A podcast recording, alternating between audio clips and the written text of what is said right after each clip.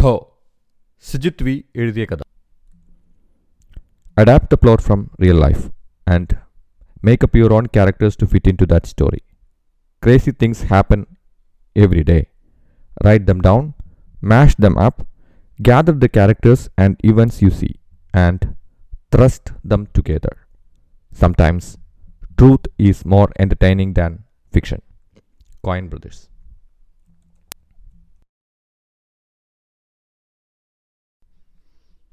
ഒന്ന്. Mobile phone വരുന്നതിന് മുന്നേയുള്ള കഥയാണ്. കഥ നടക്കുന്ന ഇടം കൃത്യമായിട്ട് പറഞ്ഞാൽ ചെറുപുഴയുടെ കൈവഴികളിൽ ഒരെണ്ണം റാ പോലെ വളഞ്ഞൊഴുകുന്നതിന്റെ ഇങ്ങേക്കര. റാ പോലെ ഒഴുകുന്ന പുഴ ജമുന പാലത്തിനടുത്തെത്തുമ്പോൾ മറ്റൊരു പുഴയുമായി സന്ധിക്കും. ആ പുഴയും റാ പോലെ വളഞ്ഞൊഴുകുന്നതാണ്. ആദ്യത്തെ റാ പുഴ കക്കാടംപൊയിൽ കാടുകളിൽ നിന്നുദ്ഭവിച്ച് ചെറുതോടായും മരുവിയായും മീൻമുട്ടി കുളിരാൻമുട്ടി കല്ലേമുട്ടി കല്ലേം മുട്ടി പോരുന്ന പോക്കിൽ സകല കരിമ്പാറകളെയും വെള്ളാരം കല്ലുകളാക്കിയുള്ള വരവാണ് മറ്റേ റാപ്പുഴ ഓടക്കയം കാടുകളിൽ നിന്നാണ് ഉത്ഭവിക്കുന്നത്. ആ പുഴയുടെ കൈവഴികളിലും ചെറുതോടുകളിലും കുഞ്ഞരുവികളും രൗദ്രഭാവം പൂണ്ട കല്ലേമുട്ടി കുളിരാൻമുട്ടി മീൻമുട്ടി ചാടിക്കടന്നു പതനുരഞ്ഞു പോരുന്ന പോക്കിൽ സകല കരിമ്പാറകളെയും മിനുസപ്പെടുത്തിയുള്ള വരവാണ് രണ്ട് റാപ്പുഴകളിലും ഭംഗിയുള്ള പൂമ്പാറ്റകൾ ഉറക്കം തൂങ്ങിക്കിടക്കുന്ന ആറ്റുവഞ്ചികളുണ്ട്. രണ്ടു റാപ്പുഴകൾക്കുമിടയിലായി ഒരു വലിയ മല. ഇടതുവശത്തുകൂടെ ഒരു ടാറിട്ട റോഡ്. മലയെ ചുറ്റി വലതുവശത്തുകൂടെ ഒരു മൺ റോഡ്. മലയിലാകെ പുരയിടങ്ങളാണ്. ഷോട്ടർ വെട്ടാൻ പാകത്തിനെടുത്ത റബ്ബർ തോട്ടങ്ങൾ. പുതിയ മരം നട്ടിളം തോട്ടങ്ങൾ. വേനലിൽ മഞ്ഞയും ചുവപ്പും കായ്കൾ നിറയുന്ന പറങ്കിമാവിൻ തോപ്പുകൾ. റബ്ബർ ഷോട്ടർ വെട്ടിപ്പോയ ഇടങ്ങളിൽ പുത്തൻ പണക്കാർ വരുമാനമുണ്ടാക്കുന്ന വെട്ടുകല്ല് കോറികൾ ഇത്രയും വിവരിച്ചാൽ തന്നെ കഥാപരിസരത്തെക്കുറിച്ചൊരു ഏകദേശ രൂപം കിട്ടാനുള്ളതായി. രണ്ട്. റോഡ് ടാറിട്ടതിനും മൊബൈൽ പ്രചാരത്തിലാകുന്നതിനും ഇടയിലാണ് കഥ നടക്കുന്നത് എന്ന് ഇതിനോടകം മനസ്സിലായിരിക്കുമല്ലോ. മാഷിന്റെയും ടീച്ചറിന്റെയും പുരയിടത്തിലാണ് കഥ തുടങ്ങുന്നത്. മേൽപ്പറഞ്ഞ കുന്നിൻ ചെരുവിലുള്ള അഞ്ചേക്കർ പുരയിടം. താഴെ മുതൽ മുകൾ വരെ തട്ടുതട്ടായി തിരിച്ച പുരയിടമാണ്. ഏറ്റവും താഴത്തെ തട്ടിൽ തെങ്ങ്. കുറച്ചു മുകളിലെ തട്ടുകളിൽ കമുക്. പിന്നെയുള്ള ഭാഗം ഓടിട്ടൊരു പഴയ വീടും അഞ്ചാറ് ഒട്ടുമാവുകളും കിണറുമാണ്. അതിരിൽ മഞ്ഞ നിറത്തിലുള്ള പായൽ നിറഞ്ഞു കിടക്കുന്ന ഒരു ഓലിയുണ്ട്. നിലമ്പൂർ രാജവംശത്തിന്റെ കൈവശഭൂമിയായിരുന്ന കാലത്ത് വലിയൊരു കുളമായിരുന്നു അവിടം എന്നാണ് പറയപ്പെടുന്നത്. മറഞ്ഞിരിക്കുന്ന നിധി ഊറിക്കൂടി സ്വർണവർണമിട്ട് പായൽ പോലെ തങ്ങി നിൽക്കുന്നതാണ് എന്ന് ചിലരെങ്കിലും വിശ്വസിച്ചു പോരുന്നു. വീടിനും കിണറിനും ഓലിക്കും മുകളിലായി ചെറിയ കൊക്കോത്തോട്ടം പിന്നത്തെ നിരയിൽ അഞ്ചാറ് പറമ്പി പറങ്കിമാവുകൾ. അതിനും പിന്നിലായി കുത്തനെയുള്ള പ്ലാറ്റ്ഫോമുകൾ ഇരുപതെണ്ണം. നാല് വർഷം കൂടി കഴിഞ്ഞാൽ ഷോട്ടർ അടിക്കാൻ പാകമാവുന്ന റബ്ബർ മരങ്ങളാണ് ആ ഇരുപത് പ്ലാറ്റ്ഫോമുകളിലും. പ്ലാറ്റ്ഫോമുകൾ നിരപ്പായിട്ടുള്ളവയല്ല. എലിമുള്ളുകൾ വെട്ടിവെടിപ്പാക്കി പ്ലാറ്റ്ഫോമുകൾക്ക് ഇടയിലുള്ള ചെരുവുകളിൽ വിടർത്തിയിട്ടിട്ടുണ്ട്. കൂർത്ത മുനിയുള്ള മുള്ളുകളാണ്. എലിമുള്ള എന്ന പേര് എങ്ങനെയാണാവോ വന്നത്. ഇരുപത് പ്ലാറ്റ്ഫോമുകളും കയറി മുകളിലെത്തിയാൽ കുന്നിന്റെ മേൽത്തട്ടായി. അവിടെയാണ് പലരുടെ ഉടമസ്ഥതയിൽ പരന്നു കിടക്കുന്ന കശുമാവിൻ തോട്ടം. മൂന്ന്. മാഷിന്റെ ഉടമസ്ഥതയിലുള്ള കശുമാവിൻ തോട്ടത്തിൽ മത്തായി കുഞ്ഞേട്ടന്റെ പറമ്പിനെ അതിരുതിരിക്കുന്നത് ഒരു ചെറിയ പാറക്കൂട്ടമാണ്. പാറക്കൂട്ടത്തിന് താഴെ മാഷിന്റെ പുരയിടം തീരുന്നു. മുകളിൽ മത്തായി കുഞ്ഞേട്ടന്റെ തോട്ടം തുടങ്ങുന്നു. ഇളം ചുവപ്പ് നിറത്തിൽ ആപ്പിൾ പോലെ തോന്നിപ്പിക്കുന്ന ഉരുണ്ട പഴങ്ങളുള്ള കശുമാവാണ് മാഷിന്റെ അതിരിൽ. കുഞ്ഞേട്ടന്റെ അതിര് തിരിക്കുന്നത് നീളം കുറച്ചുകൂടിയ മഞ്ഞപ്പഴമുള്ള കശുമാവാണ്. ആപ്പിൾ പഴമുള്ള കശുമാവിന്റെ അണ്ടിക്ക് കുറച്ച് ഉരുളിമ കൂടുതലാണ്. നീളൻ പഴമുള്ളതിന്റെ കശുവണ്ടിക്ക് നീളമാണ് ജാസ്തി. അതുകൊണ്ട് തന്നെ പാറമടക്കുകളിൽ വീഴുന്നവയിൽ നിന്ന് ഇന്നത് ഇന്നാരുടെ എന്ന സംശയമില്ലാതെ കശുവണ്ടി പാട്ടത്തിനെടുക്കുന്നവർക്ക് ശേഖരിക്കാൻ ബുദ്ധിമുട്ടൊന്നുമില്ല. രണ്ട് കശുമാവുകളും പാറയിടുക്കുകളെയും അതിരുകളെയും ഗവനിക്കാതെ പഴം പൊഴിക്കേണ്ട കാലമാവുമ്പോൾ മാമ്പഴങ്ങൾ പൊഴിച്ചുകൊണ്ടേയിരുന്നു. പാറമടക്കുകളിൽ പകൽ സർപ്പങ്ങൾ വെയിലുകൊണ്ട് കിടക്കുന്നുണ്ടാവും. നിഴൽ പറ്റി ഇലകളിൽ ദേഹമനങ്ങാതെ മറഞ്ഞു കിടക്കും. നിത്യധ്യാനത്തിലെന്ന പോലെ. ആ നാട്ടിലെ പ്രേതരൂപികളെല്ലാം പകലുറങ്ങുന്നത് മൊട്ടക്കുന്നിൻ ചെരുവുകളിലെയും കശുമാവിൻ തോട്ടങ്ങളിലെയും കുറ്റിക്കാടുകളിലും പാമ്പിൻ മാടങ്ങളിലും പാറമടക്കുകളിലുമാണ്. ഓരോ മനുഷ്യർക്കും ജന്തുക്കൾക്കും ഇരട്ടപെറ്റ പോലെ ഓരോരോ പ്രേതങ്ങൾ തുണയായുള്ള കാലമാണ്. ഉയിർ അറ്റുപോരുന്ന ആത്മാക്കളെ ഒരു ജന്മത്തിൽ നിന്നും മറുജന്മത്തിലേക്ക് കടത്തിക്കൊടുക്കുന്നത് ഈ പ്രേതങ്ങളാണ്. നാല്. തൊണ്ണൂറുകളുടെ ഒരു മധ്യവേനൽ പകൽ. ആകാശം തുളച്ചൊരു വെടിവെച്ച ചിലർ കേട്ടു ചിലർക്ക് കേട്ടതുപോലെ തോന്നി ചിലർ കേട്ടതേയില്ല. നേരത്തെ പറഞ്ഞല്ലോ രണ്ട് മലകൾക്കിടയിലെ ചെരുവിലായിരുന്നു മാഷ്ടെ വീട് ഇരുന്നിരുന്നത്. അതുകൊണ്ട് തന്നെ വീട്ടുകാർക്കും അയൽവാസികൾക്കും ഏത് മലമുകളിൽ നിന്നാണ് വെടിവെച്ച് മുഴങ്ങിയത് എന്ന് തിട്ടമല്ലായിരുന്നു. പുലി ചാടിയ കുളത്തിൽ കുഞ്ഞേട്ടൻ മലയുടെ കിഴക്കേ മൂലയിൽ തന്റെ പുരയിടത്തിൽ പശുവിനെ തീറ്റിക്കുകയായിരുന്നു. കള്ളിമുണ്ട് മടക്കി കുത്തി തലയിലെ വിയർപ്പ് മണം നിറഞ്ഞ ചുമന്ന തോർത്ത് മുറുക്കിക്കെട്ടി താഴെ റബ്ബർ പ്ലാറ്റ്ഫോമിൽ പുല്ലരിയുകയായിരുന്ന സ്വപത്നി കുഞ്ഞേലിയെ കൂവി വിളിച്ചു ചോദിച്ചു എടി കൂവേ നീ കേട്ടായിരുന്നോടി ഒരു വെടിപൊട്ടുന്നൊച്ച? കേൾവിക്ക് അല്പം പിന്നോക്കാവസ്ഥയിലായ കുഞ്ഞേലി മുരടനക്കുക മാത്രം ചെയ്തു. ചെന വരാത്ത പശുവിനെ പറ്റിയോർത്ത് വേവലാതി കൂട്ടിക്കൊണ്ടിരുന്ന ചിന്തകളിലേക്ക് കുഞ്ഞേലി എന്നിട്ട് മടങ്ങിപ്പോയി. കൂഴച്ചക്ക കുരുവടർന്നു വീണു ചീഞ്ഞളിഞ്ഞ മണം മുറ്റി നിൽക്കുന്ന റബ്ബർ പ്ലാറ്റ്ഫോമുകൾക്കിടയിലൂടെയുള്ള കുത്തനിറക്കങ്ങളിലൂടെ ഓടി. പശുവിനെയും തെളിച്ച് കുഞ്ഞേട്ടൻ താഴെ മാസ്റ്ററുടെ വീടിന്റെ കരോട്ടുള്ള തിണ്ടുവരയെത്തി അണപ്പയച്ചു. എന്നിട്ട് ഇടറിയ ശബ്ദം കനപ്പിച്ചെന്ന് വരുത്തി ചോദിച്ചു. മാഷേ ടീച്ചറെ കേട്ടായിരുന്നോ ഒരു വെടിവെച്ച? ഇതേ സമയം മുറ്റത്തെ വണ്ണം കുറഞ്ഞ മാവിന്റെ മേൽ ആണിയടിച്ച് തൂക്കിയിട്ടിരുന്ന ചുവന്ന ഫ്രെയിമുള്ള കണ്ണാടിയിൽ നോക്കി ചുണ്ടിലേക്കിറങ്ങിക്കിടക്കുന്ന മീശ വെട്ടിക്കൊണ്ടിരിക്കുകയായിരുന്നു മാഷ്. മാഷിന്റെ പിന്നിൽ സുമാർ ആറടി അകലത്തിൽ ചായ്പിലെ തിണ്ണയിൽ അരപുറ്റി കിട്ടിയതിന്റെ മുകളിലെ അരകല്ലിൽ അരച്ചുകൊണ്ടിരുന്ന കറിയരപ്പ് താളത്തിലൊന്ന് വടിച്ചു വെച്ച് ടീച്ചർ കഴുത്തു കുനിച്ച് തിട്ടയിലേക്ക് നോക്കി. എന്നതാ കുഞ്ഞേട്ടാ? ടീച്ചർ ഉറക്കെ വിളിച്ചു ചോദിച്ചു. വെടിയൊച്ച കേട്ടായിരുന്നോന്ന്. വെടിയൊച്ചയോ? മാസ്റ്റർ അത്ഭുതപ്പെട്ടു. അരപ്പ് കൈവെള്ളയിൽ നിന്നും പിഞ്ഞാണത്തിലേക്ക് പകർന്നുകൊണ്ട് ടീച്ചർ ഉറക്കെ വിളിച്ചു പറഞ്ഞു ഞാൻ കേട്ടു. എന്തോ പൊട്ടുന്ന പോലൊരു ശബ്ദം. അവക്കല്ലേലും കേൾവി കുറച്ച് കൂടുതലാണ് അതുകൊണ്ട് കംപ്ലീറ്റായി വിശ്വസിക്കേണ്ട. മാസ്റ്റർ ശബ്ദം കനപ്പിച്ച് പറഞ്ഞു. അനാവശ്യമായൊരു വഴക്കിനും മരുന്നിടാൻ താല്പര്യമില്ലാത്തതുകൊണ്ട് തന്റെ കൊമ്പൻ മീശ വിറപ്പിച്ച് കുഞ്ഞേട്ടൻ അവിടെ ഒന്നും നിൽക്കാതെ ഓടി. കാടമാത്യുവിന്റെ പുരയിടം ഒഴിഞ്ഞുകിടന്നതുകൊണ്ട് ആരും കേൾക്കാൻ സാധ്യതയില്ല. മുരിക്കൻ ഹാജിയാരുടെ തെങ്ങിൻ തോട്ടവും ആട്ടിൻകാട്ടം മണക്കുന്ന തൊഴുത്തും ഓടിക്കടന്ന് അയാൾ സുജനപാലിന്റെ വീടുമുറ്റത്തേക്ക് ഓടിക്കേറി. സുജനപാൽ എന്തോ വെപ്രാളത്തിലായിരുന്നു. കുറച്ചു മാസം മുമ്പ് ഒറ്റപ്പാലത്തു നിന്നും വന്ന് വീടും സ്ഥലവും വാങ്ങി താമസിക്കുന്ന സുജനപാലിന് കുഞ്ഞേട്ടനും വലിയ അടുപ്പമില്ലായിരുന്നു. പൊതുവെ കർഷകർ മാത്രം. മാസ്റ്ററും പറഞ്ഞു വരുമ്പോൾ ഒരു കർഷകനാണ് കേട്ടോ. പൊതുവെ കർഷകർ മാത്രം താമസിക്കുന്ന ആ മലനാട്ടിലെ കർഷകനല്ലാത്ത പ്രത്യേകിച്ചൊരു തൊഴിലുമില്ലാത്ത ഒരാളായി സുജനപാലേ ഉണ്ടായിരുന്നുള്ളൂ. സുജ സുജനപാലിന്റെ നിൽപ്പും ഭാവവും എന്തോ കുഞ്ഞേട്ടൻ അത്രയങ്ങ് ദഹിച്ചില്ല. സുജനപാൽ ചിരിച്ചില്ല. വെപ്രാളം ദീർഘിപ്പിച്ചൊരു നോട്ടമെറിഞ്ഞു ആഗമനോദ്ദേശം ആരാഞ്ഞു. ഓ ഒരു വെടി. കുഞ്ഞേട്ടൻ മുഴുമിപ്പിച്ചില്ല. വെടിയോ? അതിനിവിടെവിടാ പൂരം? സുജനപാൽ ഗൗരവം വിടാതെ ചോദിച്ചു.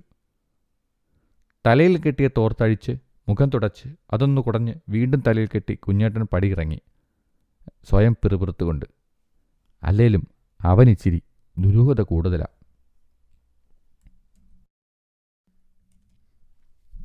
അഞ്ച്. പെന്നി കൊഴുവനാൽ തന്റെ കരിമ്പൻ ബുള്ളറ്റ് ഓടിച്ച് മാസ്റ്ററുടെ വീടിന്റെ മുറ്റത്തെത്തി. മുറ്റത്ത് ഒത്ത നടുക്കായി നിൽക്കുന്ന മാവിന്റെ തണലിൽ ബുള്ളറ്റ് സ്റ്റാൻഡിൽ കയറ്റി വെച്ചു. തന്റെ മെലിഞ്ഞ ഉടൽ വാഹനത്തിൽ നിന്നും ഇറങ്ങി. വായിൽ നിറഞ്ഞു തുളുമ്പി നിന്ന മുറുക്കാൻ മുറ്റത്തിന്റെ താഴെയുള്ള ചേമ്പിലയിലേക്ക് ആഞ്ഞു തുപ്പി. വീട്ടിലേക്കുള്ള കുത്തനെയുള്ള കയറ്റം കയറിയപ്പോൾ സൃഷ്ടിക്കപ്പെട്ട അമിട്ടുപോലെയുള്ള ശബ്ദം കേട്ടതുകൊണ്ടാവണം മാസ്റ്റർ ഇറയത്ത് തന്നെ നിൽപ്പുണ്ടായിരുന്നു. മാഷേ ഈ മാവൊക്കെ ഒരു സൈഡിൽ മാറ്റി വെക്കാൻ മേലേ. ഇതിപ്പോൾ ഒരു ജീപ്പ് വല്ലതും കയറി വന്ന തിരിക്കണ താഴെ വരെ പോണല്ലോ. നടുക്ക് നിൽക്കുക ഒരു നീക്കുപോക്കില്ലാതെ കായ്ക്കുന്ന വല്ലതും ആണെങ്കിൽ വേണ്ടില്ലായിരുന്നു ബെന്നി പകുതി മാസ്റ്ററോടും പകുതി ആത്മഗതവുമായി പറഞ്ഞു. ബെന്നി എന്താ പ്രത്യേകിച്ച്? ആ അതെ മാഷേ ഇവിടെങ്ങാണ്ട് വെടിപൊട്ടണ ശബ്ദം കേട്ടെന്ന് അങ്ങാടിയിലൊരു ന്യൂസ് കിട്ടു. വന്ന് നോക്കാലോ എന്ന് കരുതി കയറിയതാ എവിടാ കേട്ടെ സംഗതി? ആ അതാ മലയിൽ കപ്പിലുമാവിന്റെ തോട്ടത്തിൽ എവിടെയോ ആണെന്നാ കേട്ടത്. ഓ എന്നാ ഒന്ന് പോയി നോക്കണമല്ലോ മാഷേ. അതങ്ങ് നിസാരമാക്കേണ്ട ഞാനന്ന് കയറി നോക്കിച്ചും വരാം. എന്നാ? ബെന്നി പുകപ്പുരയ്ക്ക് സൈഡിലുള്ള ചെറുവഴിയിലൂടെ മുകളിലേക്ക് നടന്നു. പച്ച നിറത്തിൽ കൂട്ടം കൂട്ടമായി നിന്നിരുന്ന കൊക്കോ ഇലകൾ വകഞ്ഞു മാറ്റി. റബ്ബർ കരി കരിയില വീണു വഴിമറഞ്ഞ പ്ലാറ്റ്ഫോമുകൾക്കിടയിലൂടെ അയാൾ കുന്നുകയറി കശുമാവിൻ തോട്ടത്തിലെത്തി. തോളിൽ ഒരു തോർത്തുമായി പിന്നാലെ വന്ന മാസ്റ്ററെ നോക്കി കിതപ്പണച്ചു പറഞ്ഞു എന്നാ കേട്ടോ മാഷേ അടപ്പൂരി. കശുമാവിൻ തോട്ടത്തിന്റെ നടുക്കുള്ള പുല്ല് പകഞ്ഞു മാറ്റി നിലത്തിരുന്നു. എന്നിട്ട് മണ്ണിൽ കൈകൊണ്ട് കുഴിയുണ്ടാക്കി. ഒരു വിരൽ മണ്ണ് വാരി മണുത്തു നോക്കി. പിന്നെ ഒരു നുള്ളെടുത്ത് ചവച്ചു. വെടിമരുന്നിന്റെ ചുവയാണല്ലോ മാഷേ. സംഭവം പുലിവാൽ കേസാണ് കേട്ടോ. ഇവിടൊക്കെ വെടിമരുന്ന് മണക്കുന്നുമുണ്ട്.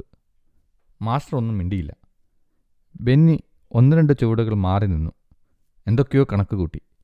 മുകളിലേക്ക് നോക്കി. കൈ എത്തുന്ന ദൂരത്ത് ചാഞ്ഞു നിന്നിരുന്ന ഒരു ചിലയിൽ നിന്നും ചുവന്ന ഒരു കശുമാമ്പഴം പറിച്ചെടുത്തു. മുന്നോട്ട് ആഞ്ഞു നിന്ന് പഴത്തിന്റെ കറ ഉടുപ്പിലാവാതെ കൈനീട്ടിപ്പിടിച്ച് പഴമുറുമ്പി നീര് വലിച്ചെടുത്തു. ആ വെടിമരുന്നിന്റെ ചൊവ. വായിന്ന് പോണേയില്ല മാഷേ. ബെന്നി ഷെർലക് ഹോംസ് ആരാധകനാണ്. ലൈബ്രറിയിൽ നിന്ന് കിട്ടാവുന്നത്ര ഷെർലോക്ക് ചരിതങ്ങൾ വായിച്ച് സ്വയം ഒരു കുറ്റാന്വേഷകനായാണ് നടപ്പും ഭാവവും. സി ബി ഐയിൽ കയറണമെന്നായിരുന്നു ആഗ്രഹം.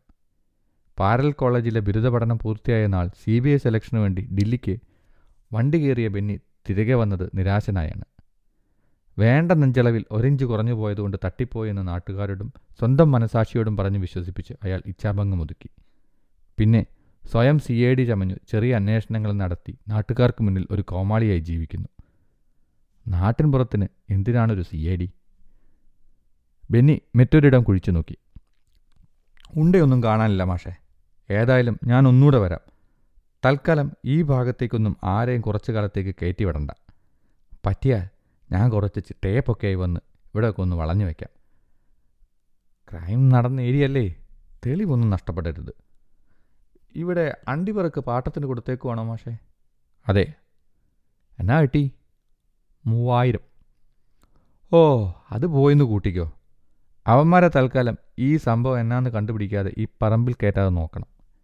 എന്റെ ബെന്നി നീ എന്റെ കഞ്ഞിയൂടി മുട്ടിക്കും. പിന്നെ ഈ മൂവായിരം ഉലുവ കിട്ടിയിട്ടാ? ഒന്ന് പോ സാറേ.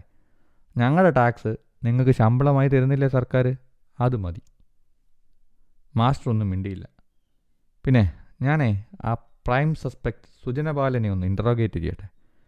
സുജനപാൽ അവന്റെ പേര് തന്നെ ഒരു വശപ്പിശക. ബെന്നി കരിയില നിറഞ്ഞ പ്ലാറ്റ്ഫോമിൽ താഴേക്ക് ഊർന്നിറങ്ങി സുജനപാലിന്റെ വീട് ലക്ഷ്യമാക്കി ബുള്ളറ്റ് എടുത്തു. ആറ്. ആ നാട്ടിലെ എല്ലാ വീടുകളെയും പോലെ സുജനപാലിന്റെയും വീട് നടവഴിയിൽ നിന്നും കുറച്ചു ഉയരത്തിലാണ്. താഴെ റോഡിൽ ബുള്ളറ്റ് സ്റ്റാൻഡിൽ കയറ്റി നിർത്തി ബെന്നി ഒരു കാൽപാദം മാത്രമുള്ള കരിങ്കിൽ സ്റ്റെപ്പിൽ ചവിട്ടി കയറി മുറ്റത്തെത്തി. ഇടതുവശത്തെ കടലാസ് റോസ് ചെടിയുടെ അരികിലുള്ള പട്ടിക്കൂട്ടിൽ നിന്നും സുജനപാലിന്റെ കറുത്ത അൽസേഷൻ കുരച്ചുകൊണ്ടേയിരുന്നു. ബെന്നി ചുറ്റുമൊന്ന് കണ്ണോടിച്ച് തിണ്ണയിൽ കയറിയിരുന്നു. പട്ടി കുര നിർത്തുന്നതേയില്ല. പ്രതീക്ഷിക്കാത്ത അതിഥിയുടെ വരവ് അത്ര ആസ്വദിക്കാതെ സുജനപാൽ മുഖം കൂർപ്പിച്ച് വരാന്തയിലേക്ക് വന്നു. എന്നിട്ട് ഉറക്കെ രണ്ടു മൂന്ന് തവണ ആജ്ഞാസ്വരത്തിൽ വിളിച്ചു. ടിപ്പു ടിപ്പു. നായ കുര തുടർന്നുകൊണ്ടേയിരുന്നു. ബെന്നി മുരടനക്കി. നല്ല അനുസരണയുള്ള പട്ടിയ.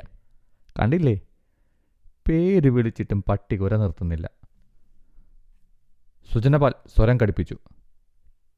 ടെപ്പു എന്റെ മോനാ. മകൻ വെളിയിലേക്ക് വന്നു. സുജനപാൽ സ്വരത്തിലെ കടുപ്പം മാറാതെ മകനോട് പറഞ്ഞു. നീ അപ്പൂന്ന് ചോറ് കൊടുത്തോ? എത്ര പ്രാവശ്യം പറഞ്ഞു രാവിലെ കൊടുക്കാൻ? അയാൾ മകനെ കൈവീശി ഒന്ന് അടിക്കാൻ നോങ്ങി. ബെന്നി ആരും കേൾക്കാതെ ആത്മഹത്യം ചെയ്തു. പട്ടിക്കിടേണ്ട പേര് പയ്യനും പയ്യന്റെ പേര് പട്ടിക്കും. സുജനപാൽ ശബ്ദം കൂട്ടി ബെന്നിയോട് ചോദിച്ചു എന്താ വന്നത്? ഞാൻ ബെന്നി കൊഴുവനാൽ ഒരു ഇൻവെസ്റ്റിഗേഷന്റെ ഭാഗമായി വന്നതാ. എന്തിന്? ഇവിടെ അടുത്തൊരു വെടിവെപ്പുമായി ബന്ധപ്പെട്ട് നിങ്ങളെയാണ് ഞങ്ങൾക്ക് സംശയം. സുജനപാൽ ഒന്നും ആലോചിക്കാതെ ബെന്നിയുടെ മുഖത്തേക്കൊന്ന് ആഞ്ഞു. എന്നിട്ട് കൈവീശി ബെന്നിയുടെ മുഖം കൊടുങ്കാറ്റിലുലയുന്ന കമുകിൻ തലപ്പ് പോലെ ആടിയുലഞ്ഞു. അയാളൊന്നും മിണ്ടിയില്ല. വരാന്തയിൽ നിന്നും ഇറങ്ങി. പടവുകൾ ഇറങ്ങി. സ്റ്റാൻഡിൽ നിന്നും ബുള്ളറ്റ് ഇറക്കി. അമിട്ട് പൊട്ടുന്ന ശബ്ദമുണ്ടാക്കി. മലയിറങ്ങി ദൂരേക്ക് ഓടിച്ചുപോയി. ഏഴ്. അതുകൊണ്ടൊന്നും തീരുന്ന കേസല്ലായിരുന്നു അത്. സംഭവം മാസ്റ്ററുടെ അഞ്ചേക്കർ പുരയിടത്തിലെ കുന്നിന്റെ മുകളിൽ റബ്ബർ തോട്ടത്തിനു മേലെ പതിനഞ്ച് സെന്റിൽ ചരിഞ്ഞ് സ്ഥിതി ചെയ്യുന്ന കശുമാവിൻ തോട്ടത്തിൽ നിന്നായിരുന്നു വെടിശബ്ദം കേട്ടത് എന്നത് സത്യമാണ്. പ്രത്യേകിച്ച് ഒരു ജോലിയും ഇല്ലാതിരുന്ന വരുമാനത്തിന് ഇടിവില്ലാതിരുന്ന സുജനപാലിനെയും കുടുംബത്തെയുമായിരുന്നു കുഞ്ഞേട്ടന് സംശയം. മാസ്റ്റർക്ക് വെടിവെച്ചൊന്നും കേൾവിയിൽ പെടാതിരുന്നതുകൊണ്ട് അങ്ങനെയൊരു സംഭവം ഉണ്ടായതായി ഉറപ്പിച്ചു പറയാനും കഴിയുന്നുണ്ടായിരുന്നില്ല. വിഗ്രഹമോഷ്ടാക്കളെ പിടികൂടാൻ വന്ന പോലീസുകാരാണ് വെടിവെച്ചത് എന്നൊരു കഥ പുറത്തിറങ്ങി. മാസ്റ്ററുടെ കശുമാവിൻ തോട്ടത്തിൽ വെച്ച് സുജനപാലിന്റെ വീട്ടിൽ രഹസ്യമായി ഒളിപ്പിച്ചു വെച്ച വിഗ്രഹം കൈമാറുമ്പോൾ പോലീസ് പിടികൂടുകയായിരുന്നു എന്ന് ഒരു വാർത്ത പ്രചരിച്ചു. അങ്ങനെയാണെങ്കിൽ തന്റെ സ്റ്റേഷനിലെങ്കിലും മിനിമം ഒരു കേസ് റിപ്പോർട്ട് ചെയ്യപ്പെടുമല്ലോ എന്ന് റൈറ്റർ കേശവൻ കഷണ്ടി തടവി ബോധിപ്പിച്ചു. അതല്ല സുജനപാലിന് ചില നക്സലൈറ്റ് ഗ്രൂപ്പുകളുമായി ബന്ധമുണ്ടെന്നും ആന്ധ്ര പോലീസ് സ്പെഷ്യൽ സ്ക്വാഡുമായുള്ള ഏറ്റുമുട്ടലിൽ സുജനപാലിന്റെ വീട്ടിൽ രഹസ്യമായി ഒളിപ്പിച്ച് താമസിപ്പിക്കുകയായിരുന്ന പ്രവർത്തകരെ കാട്ടിലേക്ക് മാറ്റുന്നതിനിടെ കണ്ടുപിടിച്ച് അറസ്റ്റ് ചെയ്തു കൊണ്ടുപോവുകയായിരുന്നുവെന്നും ഒരു തിയറി പേര് വയ്ക്കാതെ ഉരുത്തിരിഞ്ഞു.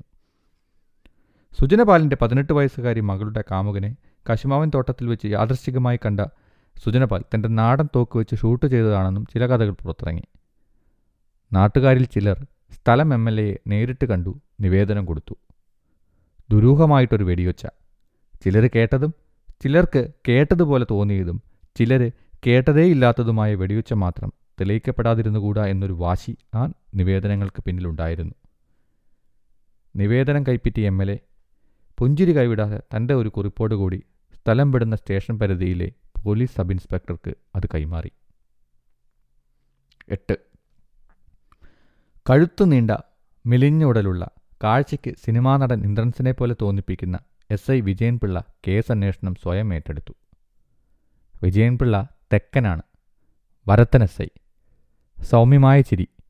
ചിരിച്ച് തെറിപ്പേര് വിളിച്ച് അഭിസംബോധന ചെയ്ത് തെമ്മാടികളുടെ കൂമ്പിടിച്ചു വാട്ടുന്നവൻ എന്ന പേരുദോഷമുള്ള ഐ അയാൾ കുറച്ചേ സംസാരിക്കൂ. എന്നാൽ വിടർന്നു ചിരിക്കും. ചിരിയിൽ മയങ്ങി വരുന്നവരുടെ കൂമ്പിനിടിച്ചു വാട്ടുക എന്നതായിരുന്നു പിള്ളേച്ചന്റെ തന്ത്രം. ഇനിയിപ്പോൾ വല്ലതും സംസാരിക്കാൻ വാ തുറന്നാൽ തെക്കൻ തെറി പരന്നൊഴുകും. വീട്ടുകാരുടെയും ചുരുക്കം ചില നാട്ടുകാരുടെ വിമർശനപരമായ അഭിപ്രായം കേട്ടിട്ടുള്ളതുകൊണ്ട് കഴിവതും തെറി പറയാതിരിക്കുക എന്ന ശീലം പ്രാക്ടീസ് ചെയ്തു വരികയായിരുന്നു സബ് ഇൻസ്പെക്ടർ വിജയൻപിള്ള ക്വാർട്ടേഴ്സിൽ നിന്ന് സുമാർ കാൽ കിലോമീറ്റർ ദൂരെയാണ് സ്റ്റേഷൻ. മെലിഞ്ഞ കാലൊന്ന് വലിച്ചു വെച്ച് നടന്നാൽ ദാ എന്ന് പറയുമ്പോഴേക്കും സ്റ്റേഷൻ പിടിക്കാം. വിജയൻപിള്ള എന്നാലും കാലത്തെഴുന്നേറ്റ് യൂണിഫോമൊക്കെ ദേഹത്ത് കയറ്റി തൊപ്പിയും ലാത്തിയുമായി റോഡിൽ ഇറങ്ങി നിൽക്കും. ആദ്യം കാണുന്ന ഓട്ടോയോ ജീപ്പോ ലാത്തി നീട്ടി നിർത്തിക്കും. അങ്ങനെയാണ് സ്റ്റേഷൻ വരെയുള്ള സ്ഥിരം യാത്രകൾ. ഒൻപത്. വിജയം പിള്ളയ്ക്കാണ് അന്വേഷണത്തിന്റെ ചാർജ് എന്നറിഞ്ഞപ്പോൾ സംശയാലുക്കളായ നാട്ടുകാർ ഒന്നടങ്ങി. വെടിയൊച്ച കേട്ട് നാലാം നാൾ വിജയം പിള്ള അങ്ങാടിയിൽ നിന്നൊരു ജീപ്പ് വരുത്തി. സംഭവ സ്ഥലത്തേക്ക് തിരിച്ചു. പറമ്പിൽ കിളച്ചുകൊണ്ടിരുന്നവരും തെങ്ങ് കയറിക്കൊണ്ടിരുന്നവരും പുഴയിൽ തിമർത്ത് കളിച്ചിരുന്ന പിള്ളേരും അലക്കിക്കൊണ്ടിരുന്ന അമ്മമാരും ജീപ്പിന് പിന്നാലെ ഒരു ജാഥ പോലെ മാഷയുടെ പുരയിടത്തിലേക്ക് കുന്നുകയറി വന്നു തുടങ്ങി. കുത്തനെയുള്ള കയറ്റം കിതച്ച് കിതച്ച് കയറി മുറ്റത്തെ മാവിൻചോട്ടിലെത്തി ജീപ്പ് വലിയൊരു കാറ്റ് അമിട്ടുപോലെ പൊട്ടിച്ചുകൊണ്ട് നിന്നു. എസ് ഐ വിജയൻപിള്ള പുറത്തേക്കിറങ്ങി. ചുറ്റുപാടുമൊക്കെ ഒന്ന് കണ്ണുകൊണ്ടൊഴിഞ്ഞു. മാവിന്റെ മുകളിൽ മൂപ്പത്തിയ മാങ്ങകൾ അഞ്ചാറെണ്ണം വവ്വാൽ കടിച്ചു പോയത് അയാളുടെ കണ്ണിൽപ്പെട്ടു. വീടിന്റെ താഴ താഴത്തെ തൊടിയിലെ ചേമ്പിലകൾ. പശുവിന് കൊടുക്കുവാൻ വളർത്തിയ പുല്ലുകൂട്ടങ്ങൾ. എലി ചത്തു മലച്ചതുപോലുള്ള രൂക്ഷഗന്ധം പുറപ്പെടുവിക്കുന്ന ചേനപ്പൂവ് ഇതെല്ലാം അയാളുടെ നോട്ടപ്പരിധിയിൽപ്പെട്ടു. ജീപ്പിന്റെയും ജനത്തിന്റെയും ബഹളം കേട്ട് മാഷ് വീട്ടിൽ നിന്നും ഇറങ്ങി വന്നു. എസ്. ഐ. വിജയൻപിള്ള സ്റ്റെപ്പ് കയറി വീടിന്റെ ഉമ്മറത്ത് ചെന്നിരുന്നു. മാഷ് ചായയും ഏത്തപ്പഴം പുഴുങ്ങിയതും കൊണ്ടുവച്ചു. ആദ്യമായിട്ടാണ് ഒരു പോലീസ് ഉദ്യോഗസ്ഥൻ വീട്ടിൽ വരുന്നത്. എങ്ങനെ സൽക്കരിക്കണമെന്നൊരു ധാരണ മാഷിനില്ലായിരുന്നു. ഏത്തപ്പഴവും ചായയും വരുന്നതുവരെ വിജയൻപിള്ള ആസ്പെറ്റോ ഷീറ്റിട്ട ഉമ്മറവും മച്ചുമെല്ലാം കണ്ണുകൊണ്ട് സ്കാൻ ചെയ്തു. ചായയും ഏത്തപ്പഴവും വന്നപ്പോൾ രസികനൊരു ചിരി പാസാക്കിക്കൊണ്ട് അയാൾ കൂട്ടത്തിലെ ഏറ്റവും വലിയ പഴം തന്നെ നോക്കിയെടുത്ത് തൊലി പൊളിച്ച് വായിലേക്ക് ഇറക്കി ആദ്യ കഷ്ണം പഴം രുചിച്ചിറക്കി സ്റ്റീൽ ഗ്ലാസ്സിലെ ചായ ഒരിറക്ക് കുടിച്ച് അയാൾ വീണ്ടും രസികനൊരു ചിരി ചിരി പാസാക്കി. ഏത്തപ്പഴം പുഴുങ്ങിയതാ എനിക്കും ഇഷ്ടം. ഓ മാഷും ചുണ്ടുകൂട്ടി ചിരിച്ചു. മാഷാണല്ലേ? അതെ. ഇവിടുത്തുകാരനാണോ അതോ തെക്കുന്നാണ്? ഹാ ഹാ ചുമ്മാതല്ല ഞാനും. ഞാനും തെക്കുന്ന. വിജയൻപിള്ള ഉറക്കെ ചിരിച്ചു. മാഷ് ചെറിയൊരു പുഞ്ചിരിയോടെ തലയാട്ടിയിരുന്നു. ടീച്ചർ ഇവിടെ അടുത്താ. ഓ അത് കൊള്ളാം. അയാൾ വീണ്ടും ചിരിച്ചു. ടീച്ചർ കേട്ടായിരുന്നു ഈ പറയുന്ന വെടിശബ്ദം? അയാൾ ചിരി നിർത്തി ഒരിറക്ക് ചായ കൂടി വലിച്ചിറക്കിക്കൊണ്ട് ചോദിച്ചു. ടീച്ചർ മറുപടി പറഞ്ഞു എന്നാ ഒന്ന് ഓർത്തു പറഞ്ഞേ. സംഭവത്തിന്റെ ഓർഡറിൽ പറയണം. വിജയൻ പിള്ള നോട്ട് പുസ്തകവും പേനയും കയ്യിലെടുത്ത് ആജ്ഞാപിച്ചു ഓർഡറിൽ എന്ന് പറയുമ്പോൾ അന്ന് രാവിലെ മുതൽ തുടങ്ങണോ? ടീച്ചർ ചോദിച്ചു. അത് വേണ്ട. സംഭവത്തിന്റെ ഒരു പത്ത് മിനിറ്റ് മുന്നേ മുതൽ തുടങ്ങിയാൽ മതി. അയാൾ കൂട്ടിച്ചേർത്തു. പതിനൊന്നേകാലായിരിക്കും. ഞാൻ കറിക്കരച്ച് നിൽക്കുമായിരുന്നു അടുക്കള ഭാഗത്ത് പതിനൊന്നേകാലെന്നങ്ങ് ടീച്ചർക്ക് എങ്ങനെ അറിയാം? ടീച്ചർ കയ്യിൽ വാച്ച് കെട്ടിയിട്ടുണ്ടായിരുന്നോ. അതോ ഫിറ്റിയിൽ ക്ലോക്ക് ഉണ്ടായിരുന്നോ? അയാൾ ചോദിച്ചു. ഫിറ്റിയിൽ എന്ന് കേട്ടപ്പോൾ ടീച്ചർക്ക് ചിരി പൊട്ടിയെങ്കിലും അത് കാണിക്കാതെ ടീച്ചർ വിവരണം തുടർന്നു. അല്ല പതിനൊന്നേ കാലിനാണ് ഓറിയന്റ് ബസ് താഴേക്ക് വരുന്നത്. ഇറക്കമിറങ്ങുമ്പോൾ അവരെന്നും ഹോണടിക്കും. പെപ്പര പെപ്പര പെപ്പര പെപ്പര. നീട്ടിയൊരു ഹോണടി എല്ലാവരുടെയും ചെവി ചെവികളിലൂടെ കടന്നുപോയി.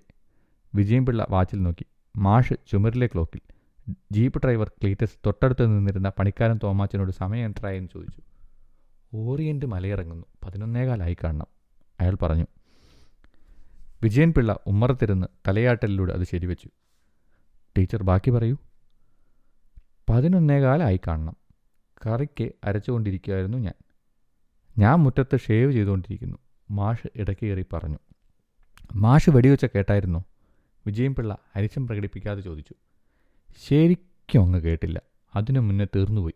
മാഷ് നിരാശയോടെ പറഞ്ഞു മാഷിനോടേ ഞാൻ സെപ്പറേറ്റ് ചോദിക്കാം. ഇപ്പോൾ ടീച്ചർ പറയട്ടെ. അതെ. ഞാൻ കറി കരച്ചുകൊണ്ട് നിൽക്കുമായിരുന്നു അടുക്കളപ്പുറത്ത്.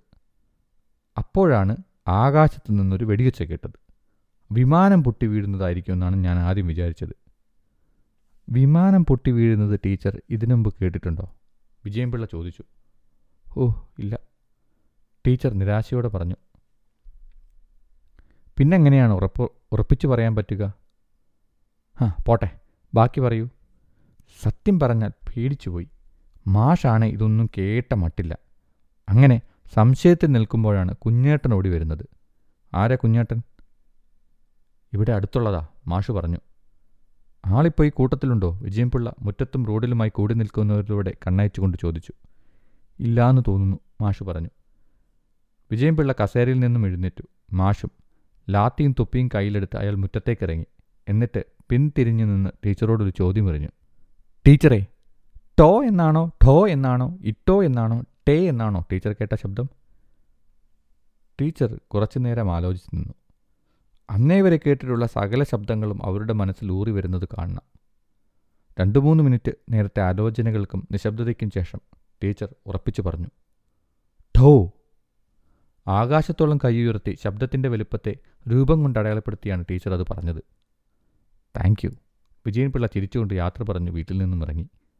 അടുക്കള ഭാഗത്തു കൂടി തിട്ടുകയറി കൊക്കോ മരങ്ങളുടെ ഇലകൾ വകഞ്ഞു മാറ്റി അയാൾ സംഭവ സ്ഥലത്തേക്ക് നടക്കാൻ തുടങ്ങി. തോളത്തൊരു തോർത്തും വലിച്ചിട്ട് മാഷും കൂടെ കയറി. പത്ത്. മാഷ് ഈ അണ്ടിത്തോട്ടം മൊത്തത്തിൽ പാട്ടത്തിന് കൊടുത്തേക്കുവാണോ? വിജയൻപിള്ള തോട്ടത്തിന്റെ ഒട്ട നടുക്ക് ചെന്ന് നിന്ന് ആകാശത്തേക്കൊരു വലം വെച്ച നോട്ടം അയച്ചുകൊണ്ട് ചോദിച്ചു. കുന്നിന്റെ ഉച്ചിയിൽ സൂര്യൻ കയറി നിന്ന് തുള്ളുന്ന സമയമാണ്. തീ പൊള്ളുന്ന വേനൽ. പാറക്കെട്ടുകൾക്കിടയിൽ നിന്ന് പ്രേതരൂപികൾ ആർക്കും മുന്നിലും പ്ര പ്രത്യക്ഷരാകാത്തത്ര സുതാര്യരായി എത്തിനോക്കി. ഉടലോടെ ഒരു പോലീസുകാരനെ അവരും ആദ്യമായിട്ടാണ് കാണുന്നത്. ഒന്ന് രണ്ട് കരിയിലക്കുരുവികൾ അസമയത്ത് പാദസ്പർശമേറ്റ കുന്നിൻ മുകളിൽ നിന്നും ആകാശം തേടി പറന്നുയർന്നു. മാഷ ഈ തോട്ടം മൊത്തത്തിൽ പാട്ടത്തിന് കൊടുത്തേക്കുവാണോ എന്ന് വിജയൻപിള്ള ചോദ്യം ആവർത്തിച്ചു. അതെ. ആരാണ് പാട്ടത്തിനെടുത്തത്? ഇവിടെ തന്നെയുള്ളവരാ. ഇവിടെ തന്നെയുള്ളവരെന്ന് പറയുമ്പോൾ ഈ ചുറ്റുവട്ടത്തൊക്കെ ഉള്ളവരാണെന്ന്. അത് ശരി. ആരാണ് എന്നാണ് ചോദ്യം. ഇരട്ടകൾ. ഇട്ടിച്ചനും തൊമ്മിച്ചനും. ഇരട്ടകളെന്ന് പറയുമ്പോൾ ഒരമ്മ പെറ്റ ഇരട്ടകളല്ല കേട്ടോ സാറേ. കയറ്റം കയറി ചെന്ന കിതപ്പണച്ച് ക്ലീറ്റസ് കൂട്ടിച്ചേർത്തു. പിന്നെ വിജയൻ പിള്ള ചോദ്യമെറിഞ്ഞു. പതിനൊന്ന്. തൊമ്മിച്ചനും ഇട്ടിച്ചനും സുഹൃത്തുക്കളായിരുന്നു. Childhood friends. കണ്ടാൽ ഇരട്ടകളെന്നേ തോന്നുവെങ്കിലും രണ്ടുപേരും രണ്ടപ്പനമ്മമാർക്ക് ജനിച്ചവരായിരുന്നു. രണ്ടുപേർക്കും ഒരേ ഉയരം ഒരേ വണ്ണം ഒരേ മനസ്സ്. വീട്ടിൽ മടി പിടിച്ച് ചുരുണ്ടുകൂടിയിരിക്കുന്നു എന്ന് ഭാര്യമാർ പഴി പറയുമ്പോൾ രണ്ടുപേരും പുറത്തേക്കിറങ്ങും. കുളക്കടവിലോ പുഴയിറമ്പിലോ കുത്തിയിരുന്ന് കഥയും പഴംപുരാണവും പറഞ്ഞ് നേരം വിളിപ്പിക്കും. ദേ ഇപ്പോൾ വന്നേക്കാമേ എന്ന് പറഞ്ഞ് ഒരു ത്രിസ ത്രിസന്ധിക്ക് പുറത്തോട്ടിറങ്ങിയ രണ്ടുപേരെയും കാണാനില്ല എന്ന് പറഞ്ഞു ഭാര്യമാർ തലതല്ലി നിലവിളിച്ചതിന്റെ മൂച്ചിൽ നാട്ടുകാർ മുഴുവൻ അരിച്ചുപെറുക്കി ഒടുവിൽ പരപരാ വെളുക്കുന്ന നേരത്ത് തോട്ടുവെക്കിൽ കഥ പറഞ്ഞിരിക്കുന്ന തുമ്മിച്ചനെയും ഇട്ടിച്ചനെയും കണ്ടുപിടിച്ച കഥ നാട്ടിൽ പാട്ടായിരുന്നു. നിലാവ് വെട്ടിക്കളിക്കുന്ന തോട്ടിലെ മീനുകൾക്ക് കൊത്തിത്തിന്നാൻ പാകത്തിന് കാലെറിഞ്ഞു കൊടുത്ത് തൊമ്മിച്ചനും. തൊട്ടടുത്തുള്ള കമകിന്റെ നടിയിൽ ഇടം കാൽ എൽ ഷേപ്പിൽ കുത്തിവെച്ച് കഥ രസം പിടിച്ചു പറഞ്ഞ് ഇട്ടിച്ചിന് നിൽക്കുന്ന കാഴ്ചയാണ് ആളും പന്തവുമായി വന്നവർ കണ്ടത്. കഥപറച്ചിലിൽ ഹരം കൊള്ളുന്ന ഈ രണ്ട് ചെങ്ങാതിമാരും കൂടി ഒരു വേനൽക്കാലത്ത് മൊട്ടക്കുന്നിന്റെ മുകളിലെ ഏക്കർ കണക്കിന് വിസ്താരമുള്ള കശുമാവിൻ തോട്ടം പാട്ടത്തിനെടുത്തു. മാഷിന്റെ കശുമാവുകൾ നിറഞ്ഞ പറമ്പ് ഉൾപ്പെടെയുള്ള കുന്നിൻ ചെരുവാണ് ഇരട്ടകൾ പാട്ടത്തിനെടുത്തത്. നാട്ടിലെ പ്രേതരൂപികളെല്ലാം പകലുറങ്ങുന്നത് മൊട്ടക്കുന്നിൻ ചെരുവിലെയും കശുമാവൻ തോട്ടത്തിലെയും കുറ്റിക്കാടുകളിലും പാമ്പിൻ മാളങ്ങളിലും പാറമടുക്കുകളിലുമാണ് ഓരോ മനുഷ്യർക്കും ജന്തുക്കൾക്കും ഇരട്ടപെറ്റ പോലെ ഓരോരോ പ്രേതങ്ങൾ തുണയായുള്ള കാലമാണ്. ഉയരറ്റു പോരുന്ന ആത്മാക്കളെ ഒരു ജന്മത്തിൽ നിന്നും മറുജന്മത്തിലേക്ക് കടത്തിക്കൊടുക്കുന്നത് ഈ പ്രേതങ്ങളാണ്.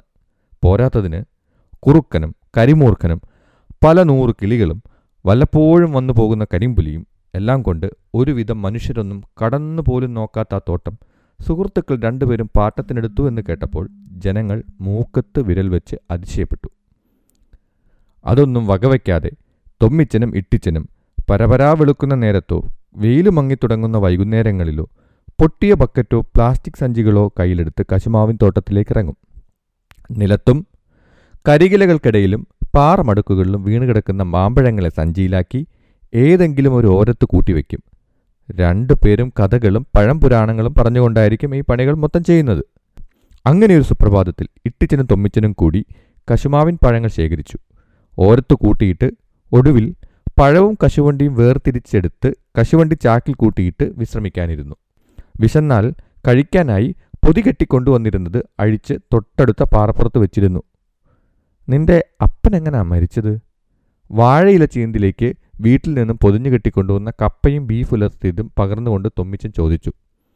വേനൽക്കാല സൂര്യൻ കശുമാവിൻ തലപ്പുകൾക്കിടയിലൂടെ ചുവന്നു തുടുത്ത കശുമാമ്പഴത്തെ തഴുകി മണ്ണിലേക്ക് ഇറ്റു വീഴുന്നുണ്ടായിരുന്നു.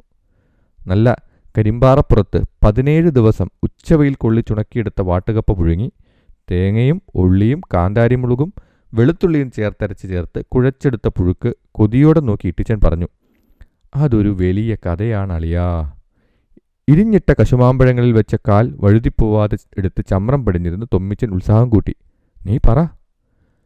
അപ്പനെ ഒരു ദിവസം ഷാപ്പിൽ നിന്ന് അന്തിക്കള്ളു അടിച്ച് നമ്മുടെ കണക്കമ്മല കയറി വരുമായിരുന്നു ചതച്ച വെളുത്തുള്ളിയും ഇറച്ചി മസാലയും നെയ്യിൽ മൂപ്പിച്ച തേങ്ങാക്കൊത്തും ചേർത്ത് ഉലർത്തിയെടുത്ത ബീഫ് കറിയിൽ നിന്നും സാമാന്യം വലിയ കഷ്ണം ഒരു നുള്ളു പുഴുക്കിന്റെ അകമ്പടിയോടെ വായിലേക്കിട്ട് തൊമ്മിച്ചൻ ചോദിച്ചു.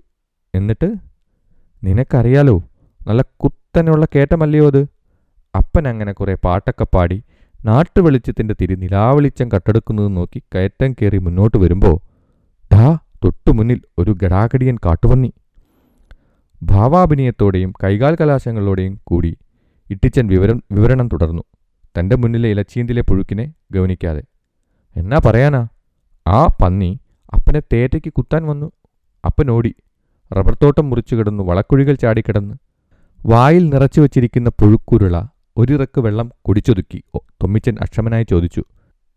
മലമടുക്കുകളിലെ പൊന്തക്കാട്ടിൽ നിന്നും ഉറക്കം കളവുപോയ അരിശത്തിന് ഒന്ന് രണ്ട് പ്രേതരൂപികൾ അവർക്ക് പിന്നിൽ ഇലയനക്കമില്ലാതെ പതിഞ്ഞിരുന്ന് കഥ കേൾക്കുന്നുണ്ടായിരുന്നു. അവരും ഒരു കാറ്റൂതി വിട്ടുകൊണ്ട് തൊമ്മിച്ചന്റെ ചോദ്യത്തിനൊപ്പം കൂടി. എന്നിട്ട്? എന്നിട്ടെന്നാ? അടുത്തെങ്ങും റബ്ബറല്ലാതെ വേറെ മരമൊന്നുമില്ലല്ലോ. അപ്പനോടി പന്നി പുറകെയും ഓടി ഓടി ഒടുക്കം ഒരു കൊച്ചു പ്ലാവിൻ തൈ. ശേഷിച്ച പുഴുക്കിൻ കോണിയിൽ നിന്നും കുറച്ചുകൂടി വാരി തന്റെ ഇലച്ചീന്തിലേക്കിട്ട് തൊമ്മിച്ചൻ വീണ്ടും ചോദിച്ചു. എന്നിട്ട് കഷ്ടകാലം എന്നല്ലാതെ എന്നാ പറയാനാ? നല്ല ഊരുള്ള പന്നിയല്ലേ? അത് വന്ന് പ്ലാന്തയ്ക്കിട്ട് കുത്തോട് കുത്ത്. അപ്പൻ മുറുകെ പിടിച്ചിരുന്നു. ഒടുക്കം. പിടുത്തം പിടിവിട്ട് നടുതല്ലി നിലത്ത് വീണു. അങ്ങനെ അപ്പൻ മരിച്ചേ. ശേഷിച്ച ഒരു നുള്ളു പുഴുക്ക് മാത്രം കണ്ട് നെടുവീർപ്പിട്ട് ഇട്ടിച്ചൻ ചോദിച്ചു അല്ല നിന്റെ അപ്പനും ഇങ്ങനെ തന്നെയല്ലേ മരിച്ചത്? അതെ എന്നാ പറയാനാ? അപ്പനെ ഒരു പന്നി ഓടിച്ചു.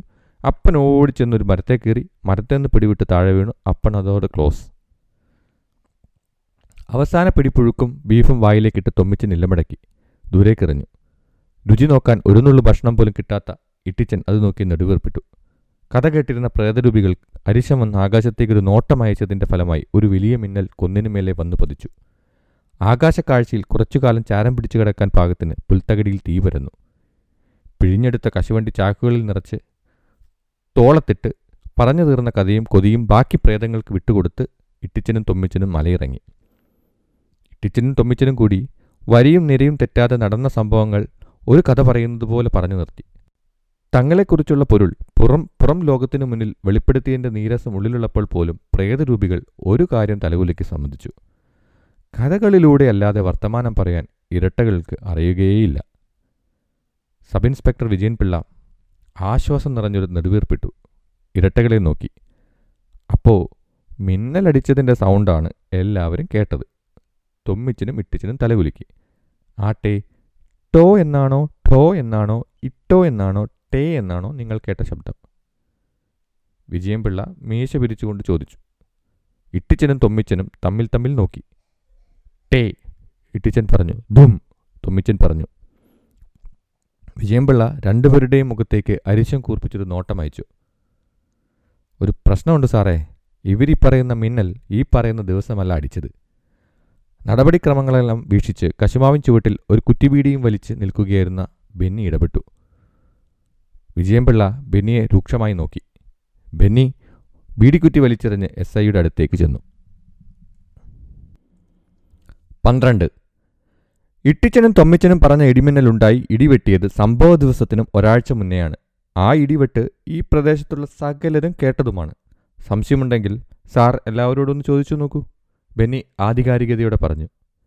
വിജയംപിള്ള മാഷയുടെ മുഖത്തേക്ക് നോക്കി ക്ലീറ്റസിന്റെ മുഖത്തേക്ക് നോക്കി റബ്ബർ പ്ലാറ്റ്ഫോമുകളിൽ പലയിടങ്ങളിലായി കാഴ്ച കാണാൻ കൂടിയ നാട്ടുകാരിലേക്ക് നോക്കി എല്ലാവരും ശരിയാണെന്ന മട്ടിൽ തലയാട്ടി. വിജയംപിള്ള തന്റെ കണ്ണുകളെ ബെന്നിയുടെ നേരെ തിരികെ കൊണ്ടുവന്നു. ബെന്നി ഒരു കുറ്റാന്വേഷകന്റെ ഭാവങ്ങളുടെയും ചലനങ്ങളുടെയും കശുമാവിൻ മരങ്ങൾക്കിടയിലൂടെ നടക്കാൻ തുടങ്ങി.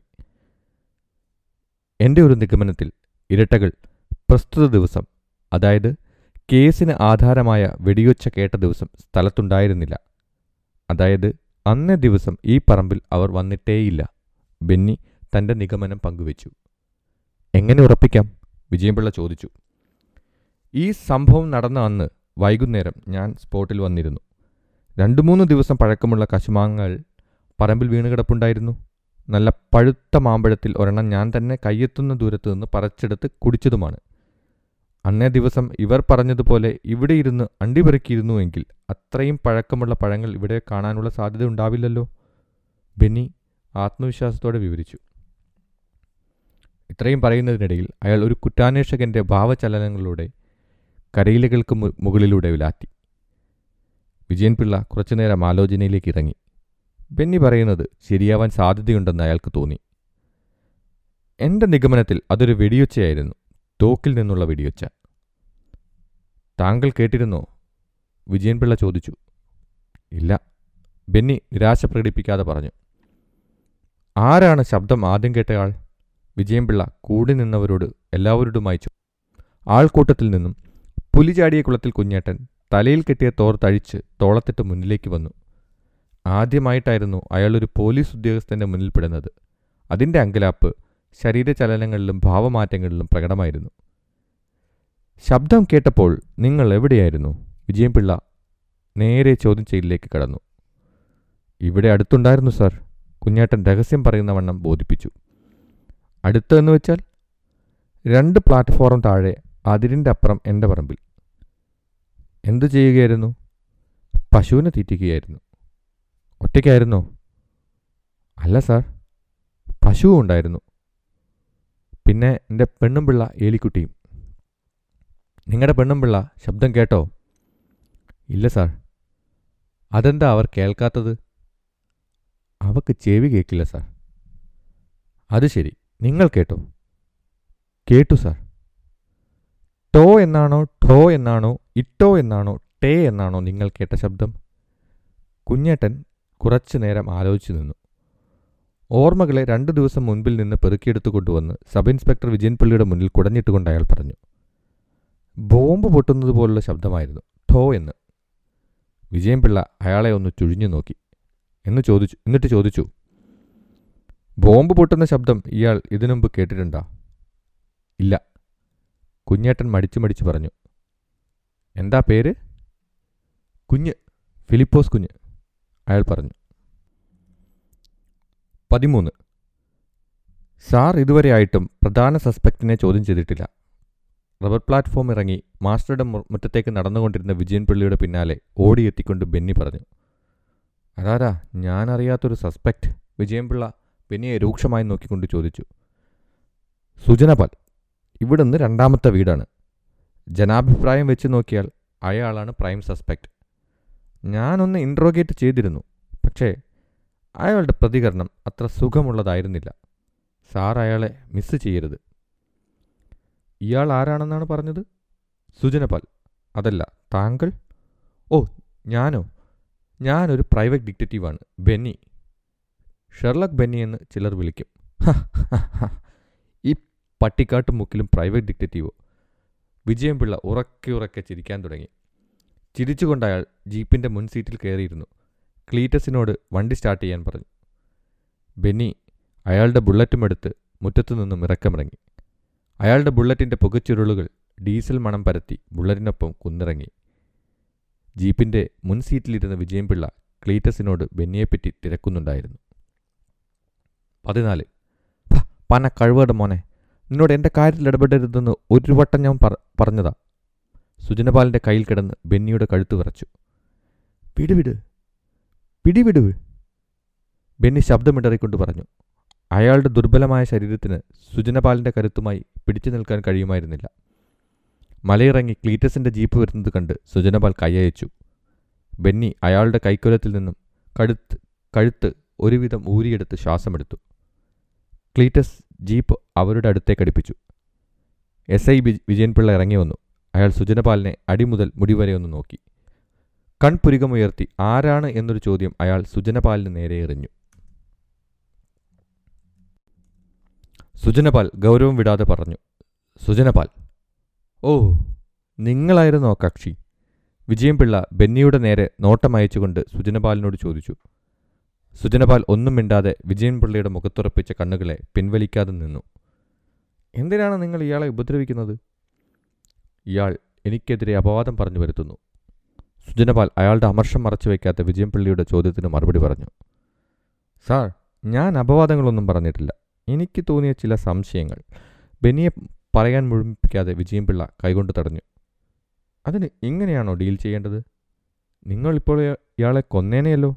വിജയൻപിള്ള സുജനപാലിന്റെ അടുത്തേക്ക് കൂടുതൽ ചേർന്ന് നിന്നു. സുജനപാൽ നിശബ്ദതയിലേക്ക് ആഴ്ന്നിറങ്ങി. എന്താണ് നിങ്ങളുടെ അഭിപ്രായം? വിജയൻപിള്ള സുജനപാലിനോട് ചോദിച്ചു. മനസ്സിലായില്ല അയാൾ പറഞ്ഞു. ഈ പറയുന്ന ശബ്ദം താങ്കൾ കേട്ടിരുന്നോ?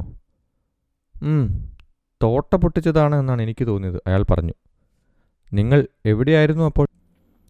എന്റെ വീടിന്റെ മുറ്റത്തുണ്ടായിരുന്നു. തോട്ട പൊട്ടിക്കുന്നത് എന്ന് പറഞ്ഞല്ലോ? പുഴയിൽ തോട്ട് പൊട്ടുന്നത് പോലുള്ള ശബ്ദമായിരുന്നോ? പാറമടയിൽ തോട്ട പൊട്ടുന്നത് പോലുള്ള ശബ്ദമായിരുന്നോ താങ്കൾ കേട്ടത്? സുജനപാൽ കുറച്ചു നേരം ആലോചിച്ചു നിന്നു. ഇത് രണ്ടുമല്ല ചുമ്മാ ഒരു തോട്ട പൊട്ടുന്നതായിട്ടാണ് എനിക്ക് തോന്നിയത് അയാൾ പറഞ്ഞു. എവിടെ നിന്നാണ് കേട്ടത്? എന്റെ വീടിന്റെ പുറകിലെ കുന്നിന്റെ വടക്ക് വക വശത്ത് ഏകദേശം മാഷിന്റെ പറമ്പിന്റെ മൂലയ്ക്ക് നിന്നാണ് കേട്ടതെന്നാണ് എനിക്ക് തോന്നുന്നത്. അയാൾ പറഞ്ഞു ഓക്കെ ഇവിടെ വന്നിട്ട് എത്ര കാലമായി? ആറേഴ് മാസമായി കാണണം. ഓഹോ എവിടെയായിരുന്നു ഇതിനു മുന്നേ? ഒറ്റപ്പാലം. അവിടെ എന്തായിരുന്നു ജോലി? സഹകരണ ബാങ്കിലെ ജീവനക്കാരനായിരുന്നു. വിജയൻപിള്ള പോക്കറ്റിൽ നിന്ന് ഒരു സിഗരറ്റ് കവറും പേനയും എടുത്ത് അയാളുടെ നേർക്ക് നീട്ടി. പഴയ അഡ്രസ്സും ജോലി ചെയ്ത സ്ഥലവും ഇതിലൊന്ന് എഴുതിക്കേ. പിന്നെ എന്നോട് പറയാതെ ഇവിടെ വിട്ടു പോവരുത്. സുജനപാൽ ചെറുതായൊന്ന് പേടിച്ചതുപോലെ തോന്നി. അയാൾ വിഷമം പ്രകടിപ്പിച്ചു. എന്റെ മകൾ ടൗണിലാണ് പഠിക്കുന്നത്. അവളെ കൂട്ടിക്കൊണ്ടുവരുവാൻ വെള്ളിയാഴ്ച എനിക്ക് പുറത്തു പോകേണ്ടി വരും. അത് കുഴപ്പമില്ല. ശനിയാഴ്ച സ്റ്റേഷനിൽ വന്ന് തന്നെ ഒന്ന് കാണണം. ചെയ്യാം. വിജയൻപിള്ള ജീപ്പിൽ കയറി. ക്ലീറ്റസ് സ്റ്റാർട്ട് ചെയ്ത് ജീപ്പ് മുന്നോട്ട് പോയി. കുറച്ചങ്ങ് ചെന്ന ജീപ്പ് ഒന്ന് നിന്നു. വിജയംപിള്ളിയുടെ ഉടൽ ജീപ്പിന്റെ വെളിയിൽ പ്രത്യക്ഷമായി. അയാൾ ബെന്നിയെ കൈമാടി വിളിച്ചു. ഇവിടെ നിന്ന് കറങ്ങാതെ ഇയാളൊന്ന് സ്റ്റേഷൻ വരെ വരണം. ബെന്നി ബുള്ളറ്റിന്റെ കിക്കർ അടിച്ച് സ്റ്റാർട്ട് ചെയ്തു. വിജയംപള്ളിയുടെ ജീപ്പിനെ പിന്തുടർന്നു. സുജനപാൽ തലകുനിച്ച് വീട് ലക്ഷ്യമാക്കി നടന്നു. പതിനഞ്ച് സ്റ്റേഷൻ. എസ്. ഐ. വിജയൻപിള്ളിയുടെ ഓഫീസിൽ മേ മരമേശയ്ക്കപ്പുറം ബെന്നി ഇരിക്കുകയാണ്. ആദ്യമായിട്ടാണ് അയാൾ ഒരു പോലീസ് സ്റ്റേഷനിൽ ഇത്രയും ആധികാരികതയോടെ ഇരിക്കുന്നത്. അതിന്റെ ആങ്കിലാപ്പ് ഉള്ളിലുണ്ടെങ്കിലും പുറമേക്ക് അത്രയും കാണിക്കാത്ത വിധത്തിലാണ് ബെന്നിയുടെ ഇരിപ്പ്. ബെന്നിയുടെ നിഗമനങ്ങൾ അറിയാൻ അന്വേഷണ ഉദ്യോഗസ്ഥൻ തയ്യാറായി എന്നത് അയാളെ കുറച്ചൊന്നുമല്ല ഉള്ളുകൊണ്ട് സന്തോഷിപ്പിക്കുന്നത്. എന്തൊക്കെയാണ് ബെന്നി നിന്റെ തിയറീസ് വിജയൻപിള്ള അയാളുടെ മെലിഞ്ഞ ഉടൽ മേശമേൽ മുന്നോട്ടാഞ്ഞ് ബെന്നിയുടെ കണ്ണുകളിലേക്ക് നോക്കി ചോദ്യമെറിഞ്ഞു. ബെന്നി കുറച്ചുനേരം രണ്ട് കൈയുടെയും ചൂണ്ടുവിരലുകളെ നെറ്റിക്കിരുവശവും തിരുമിക്കൊണ്ട് തന്റെ നിഗമനങ്ങൾ എണ്ണമിട്ട് അവതരിപ്പിക്കാനായി തയ്യാറായി. നമ്മുടെ മുന്നിൽ ഈ ശബ്ദം അതെന്തുമായിക്കോട്ടെ കേട്ടതായി റിപ്പോർട്ട് ചെയ്തവരിൽ പലരും പല വിധത്തിലാണ് ശബ്ദത്തിന്റെ മൊഴിയായി തന്നിട്ടുള്ളത്. ഭൂവുടമ മാഷ് ശബ്ദം എന്തായിരുന്നു എന്ന് കൃത്യമായിട്ട് ഓർത്തെടുക്കുന്നില്ല. അതേസമയം ടീച്ചർക്ക് ഒരു വിമാനം പൊട്ടി വീഴുമ്പോഴത്തെ ശബ്ദമായിട്ടാണ് ഫീൽ ചെയ്തത്. ശബ്ദം ഏറെക്കുറെ തൊട്ടടുത്തു നിന്ന് കേട്ടു എന്ന് നമുക്ക് കരുതാവുന്ന കുഞ്ഞേട്ടൻ ശബ്ദത്തെ ഒരു ബോംബ് പൊട്ടുന്ന ശബ്ദമായിട്ടാണ് വിവരിച്ചത്. എന്നാൽ കുഞ്ഞേട്ടന്റെ കൂടെ ഉണ്ടായിരുന്ന ഏലിയാമ്മ ശബ്ദം കേട്ടിട്ടേയില്ല. അവർക്ക് കേൾവിക്കുറവുണ്ട് എന്ന വസ്തുത നമുക്ക് തള്ളിക്കളയാനാവില്ല. തോട്ടം പാട്ടത്തിനെടുത്ത സ്വപ്നജീവികളായ ഇരട്ടകൾക്ക് ശബ്ദം കേട്ടതിനെക്കുറിച്ച് അത്ര തീർപ്പില്ല. മാത്രം മാത്രമല്ല എന്റെ അന്വേഷണത്തിൽ അവർ പ്രസ്തുത ദിവസം സംഭവം നടന്ന പുരയിടത്തിൽ ഉണ്ടായിരുന്നുവെന്ന് കരുതാനുള്ള തെളിവുകളും നമ്മുടെ കയ്യിലില്ല. പിന്നെയുള്ളത് സുജനപാലാണ്. അയാളുടെ വീട് ശബ്ദമുണ്ടായി എന്ന് കരുതപ്പെടുന്ന പുരയിടത്തിൽ നിന്നും സുമാർ മുന്നൂറ് മീറ്റർ താഴെയായി തെക്ക് ഭാഗത്തുള്ള മലഞ്ചെരിവിലാണ്. അയാൾ ശബ്ദ ശബ്ദം കേട്ടത് തോട്ട പൊട്ടുന്നതായിട്ടാണ്. അയാളുടെ ഭാര്യയെ കൂടി നമുക്ക് ചോദ്യം ചെയ്താലേ അവർ എന്താണ് റിപ്പോർട്ട് ചെയ്തതെന്ന് നമുക്ക് മനസ്സിലാക്കാൻ കഴിയും. ഇതുവരെ പറഞ്ഞു തന്നെയാണ് എന്റെയും മനസ്സിലൂടെ പോയത്. ബെന്നിയുടെ നിഗമനങ്ങളെ വിജയംപിള്ള ശരിവച്ചു. ഈ സുജനപാലിനെ പറ്റി ബെന്നിക്ക് എന്തൊക്കെയോ സംശയങ്ങളുള്ളതായി പറഞ്ഞല്ലോ എന്താണത്? എനിക്ക് അയാളെ സംശയമുണ്ടെന്ന് സത്യമാണ്. എനിക്ക് മാത്രമല്ല നാട്ടിലെ മിക്കവർക്കും അയാളെ സംശയമുണ്ട്. ഒന്നാമത് അയാൾ നാട്ടിൽ പുതിയ ആളാണ്. ആരുമായും ഒരു ബന്ധവുമില്ല. അയാളെപ്പറ്റി പല കഥകൾ നാട്ടിൽ പ്രചരിക്കുന്നുണ്ട്. അയാൾക്ക് വിഗ്രഹമോഷണ റാക്കറ്റുമായി ബന്ധമുണ്ട് എന്നൊരു തിയറിയാണ് ഏറ്റവും സ്ട്രോങ് പിന്നെ കേൾക്കുന്നത് അയാളുടെ അളിയൻ നക്സലൈറ്റ് ആയിരുന്നെന്നും ആന്ധ്രയിൽ നിന്നുള്ള സ്പെഷ്യൽ പോലീസ് ടീം അളിയനെ പൊക്കാൻ വന്നപ്പോൾ ഉണ്ടായ വെടിവെപ്പാണ് നാട്ടുകാർ കേട്ടത് എന്നതുമാണ്. ഹേയ് അതിന് ചാൻസ് ഇല്ല. അങ്ങനെ ഉണ്ടായാൽ സ്റ്റേഷനിൽ റിപ്പോർട്ട് ചെയ്യപ്പെടേണ്ടതാണ്. പ്രത്യേകിച്ചും പോലീസൊക്കെ ഇൻവോൾവ് ആയിട്ടുണ്ടെങ്കിൽ. മാത്രമല്ല മേൽപ്പറഞ്ഞ രണ്ട് സംഭവങ്ങളായിരുന്നെങ്കിൽ ഏതെങ്കിലും തരത്തിലുള്ള മൽപ്പിടുത്തം നടന്നതായുള്ള തെളിവുകൾ ഉണ്ടാവേണ്ടതാണ്.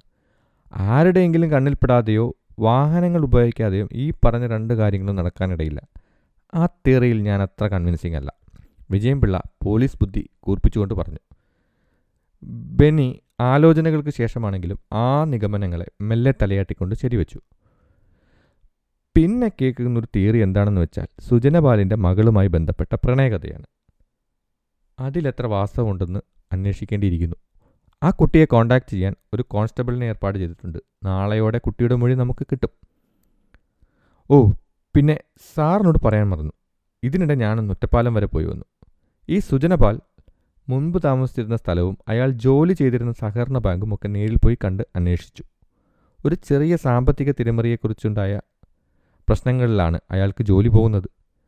പണം തിരിച്ചടിച്ച് കേസിൽ നിന്ന് ഒഴിവായെങ്കിലും ഉള്ളതെല്ലാം വിറ്റുപെറുക്കി അയാൾ ഇവിടെ സ്ഥലം വാങ്ങുകയായിരുന്നു. ആ ഒരു അർത്ഥത്തിൽ അയാൾക്ക് ക്രിമിനൽ പശ്ചാത്തലമുണ്ടെന്ന് നമുക്ക് വേണമെങ്കിൽ പറയാം. എടുത്തു ചാടിയെ നമുക്കങ്ങനെ ഒരു നിഗമനത്തിലെത്താൻ കഴിയില്ല. പോലീസ് റൂട്ടിൽ ഞാനും ഒന്ന് അന്വേഷിക്കട്ടെ. വിജയൻ പിള്ള കസേരയിൽ നിന്ന് എഴുന്നേറ്റ് കാലുകൊണ്ട് കസേര പിന്നിലേക്ക് നീക്കിയിട്ട് കൈയും കാലും സ്ട്രെച്ച് ചെയ്തു. തനിക്ക് അവിടെ നിന്നും പോവേണ്ട സമയമായിരിക്കുന്നു എന്ന് മനസ്സിലാക്കിയ ബെന്നി യാത്ര പറഞ്ഞിറങ്ങി. ഇറങ്ങുന്നതിന് മുന്നേ വിജയൻപിള്ള ഒരു ആവശ്യം കൂടി മുന്നോട്ട് വെച്ചു. ബെന്നി നമുക്ക് നാളെ രാവിലെ ആ പറമ്പിൽ ഒന്നുകൂടി പോകണം തന്റെ ബുള്ളറ്റും കൊണ്ട് ഇതിലേ ഒന്ന് വരണം കേട്ടോ? പതിനാറ്. പിറ്റേന്ന് രാവിലെ ബെന്നിയും വിജയൻ പിള്ളയും മാഷയുടെ കശുമാവൻ തോട്ടത്തിൽ കുന്നുകയറിയെത്തി മാഷയുടെ പറമ്പിൽ കൂടിയുള്ള വഴി ഒഴിവാക്കി പിറകുവശത്തെ കുന്നുകയറിയാണ് രണ്ടുപേരും തോട്ടത്തിലേക്ക് എത്തിയത്. കശുമാവിൻ തോട്ടത്തിൽ നിന്ന് നോക്കിയാൽ പല അടരുകളായി ചെറു കുന്നുകൾ ദൂരെ കാണാം. അകലെയുള്ള ഏതോ ഒരു കുന്നിൻ ചെരുവിൽ നിന്നും മാറ്റലിയായി റേഡിയോ ഗാനവും കേൾക്കാം. സാറിന് ഒരു കാര്യം അറിയുമോ? നമുക്ക് മൊഴികൾ തന്നിട്ടുള്ളവരിൽ ഏറ്റവും സൂക്ഷ്മമായ കേൾവിശക്തിയുള്ളത് ആർക്കാണെന്ന്? ആർക്കാണ്? ആ ടീച്ചർക്കാണ്. വീട്ടിൽ നിന്നും സുമാർ അര കിലോമീറ്റർ അകലെയാണ് മെയിൻ റോഡ് അല്ലേ? അതിനിടയിൽ രണ്ട് മൂന്ന് പുരയിടങ്ങളും ഇടവഴികളുമുണ്ട്. വീടിന്റെ മുറ്റത്ത് നിന്ന് മെയിൻ റോഡിലൂടെ പോകുന്ന വണ്ടികളുടെ ശബ്ദം വേർതിരിച്ച് കൃത്യമായിട്ട് പറയും ആ ടീച്ചർ. മിത്സുബിഷി മിനി ലോറി പോയി ഓട്ടോറിക്ഷ പോയി ജോർജിന്റെ scooter Laila mini bus state bus കുന്നിറങ്ങി വരുന്നത് അങ്ങനെ അങ്ങനെ ഓരോ ശബ്ദവും കൃത്യമായിട്ട് ആ ടീച്ചർ വേർതിരിച്ചെടുത്ത് പറയും. ബെന്നി പറഞ്ഞു വരുന്നത്? മറ്റൊന്നുമല്ല. എന്റെ ഇന്റ്യൂഷൻ പറയുന്നത് ശബ്ദത്തിന്റെ കേസിൽ നമുക്ക് ഏറ്റവും അടുത്ത് വിശ്വസിക്കാവുന്നത് ടീച്ചറിന്റെ മൊഴിയായിരിക്കും എന്നാണ് എന്നുവെച്ചാൽ വിമാനം പൊട്ടി വീഴുന്ന ശബ്ദമോ? വിജയംപിള്ള ചിരിച്ചു. അല്ലെങ്കിൽ അതേ ഫ്രീക്വൻസിയിലുള്ള വേറൊരു ശബ്ദം. ഏതോ ഒരു പ്രത്യേക ഫ്രീക്വൻസിയിലുള്ള ശബ്ദമാണ് ഉണ്ടായിരിക്കുന്നത്. അതുകൊണ്ടാണ് ഒരേപോലെ എല്ലാവർക്കും അത് കേൾക്കാൻ സാധിക്കാതെ വരുന്നത്.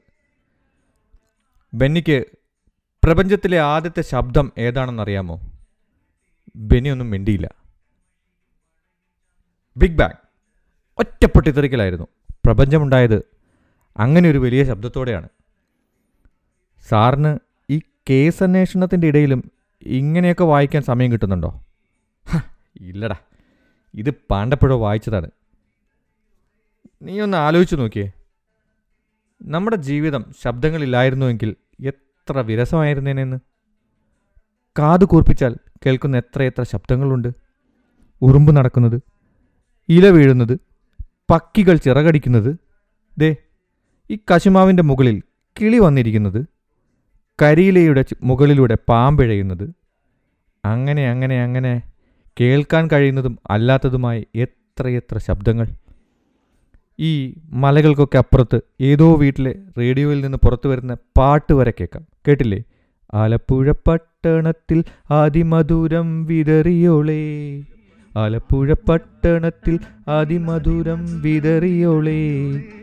കാറ്റിനൊപ്പം കുന്നുകൾക്കിടയിൽ നിന്ന് ഏതോ വീട്ടിലെ റേഡിയോ പാടി പാടിത്തിമിർക്കുകയാണ്.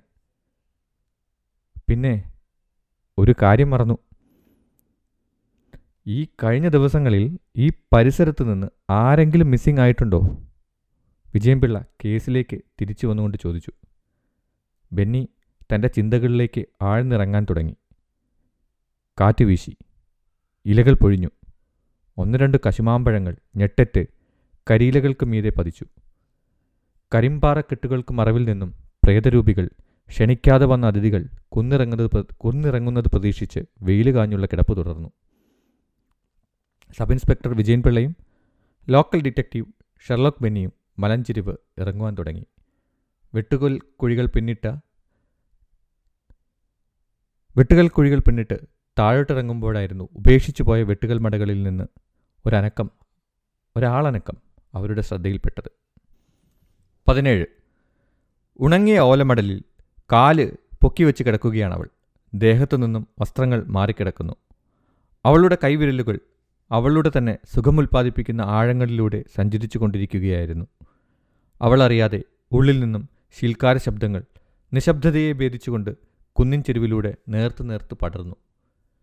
കൽമടയുടെ മുകളിൽ നിന്ന് വിജയൻ പിള്ളയും ബെന്നിയും കണ്ണുമിഴിച്ച് അന്തിച്ചു നിൽക്കുന്നത് കണ്ടാണ് അവൾ കണ്ണു തുറന്നത്. പെട്ടെന്ന് തന്നെ ഉടുപ്പുകൾ നേരിയാക്കി. അവൾ ഓലമടലിൽ നിന്നും എഴുന്നേറ്റിരുന്നു. വിജയംപിള്ള മുഖം തെറ്റിച്ച് ബെന്നിയെ നോക്കി. ബെന്നി ഒന്നും മിണ്ടേണ്ട എന്ന ആംഗ്യം കാണിച്ച് സ്റ്റെപ്പ് ഇറങ്ങി വെട്ടുകല്ലുകൾ വെട്ടിയെടുത്തുണ്ടാക്കിയ സ്റ്റെപ്പുകൾ ഇറങ്ങി അയാൾ താഴെയെത്തി. വിജയം പിള്ളയെ പിന്നാലെ വരാൻ ആംഗ്യം കാണിച്ച് വിളിച്ചു. നീ ചമ്മൊന്നും വേണ്ട പെണ്ണേ സാറ് ഞങ്ങൾ ആരോടും പറയാനൊന്നും പോണില്ല. ബെന്നി പെണ്ണിനോട് പറഞ്ഞു. ഓ പറഞ്ഞാലും എനിക്ക് പുല്ലാണ്. അവൾ തിരിച്ചടിച്ചു. നീ ഇടയ്ക്ക് ഇവിടെ വന്ന് കിടക്കാറുണ്ടോ? പെന്നി ചോദിച്ചു. ആ വല്ലപ്പോഴുമൊക്കെ അവൾ പറഞ്ഞു. ഈ കഴിഞ്ഞ ദിവസങ്ങളിൽ എപ്പോഴെങ്കിലും ഈ വഴി വന്നിരുന്നോ.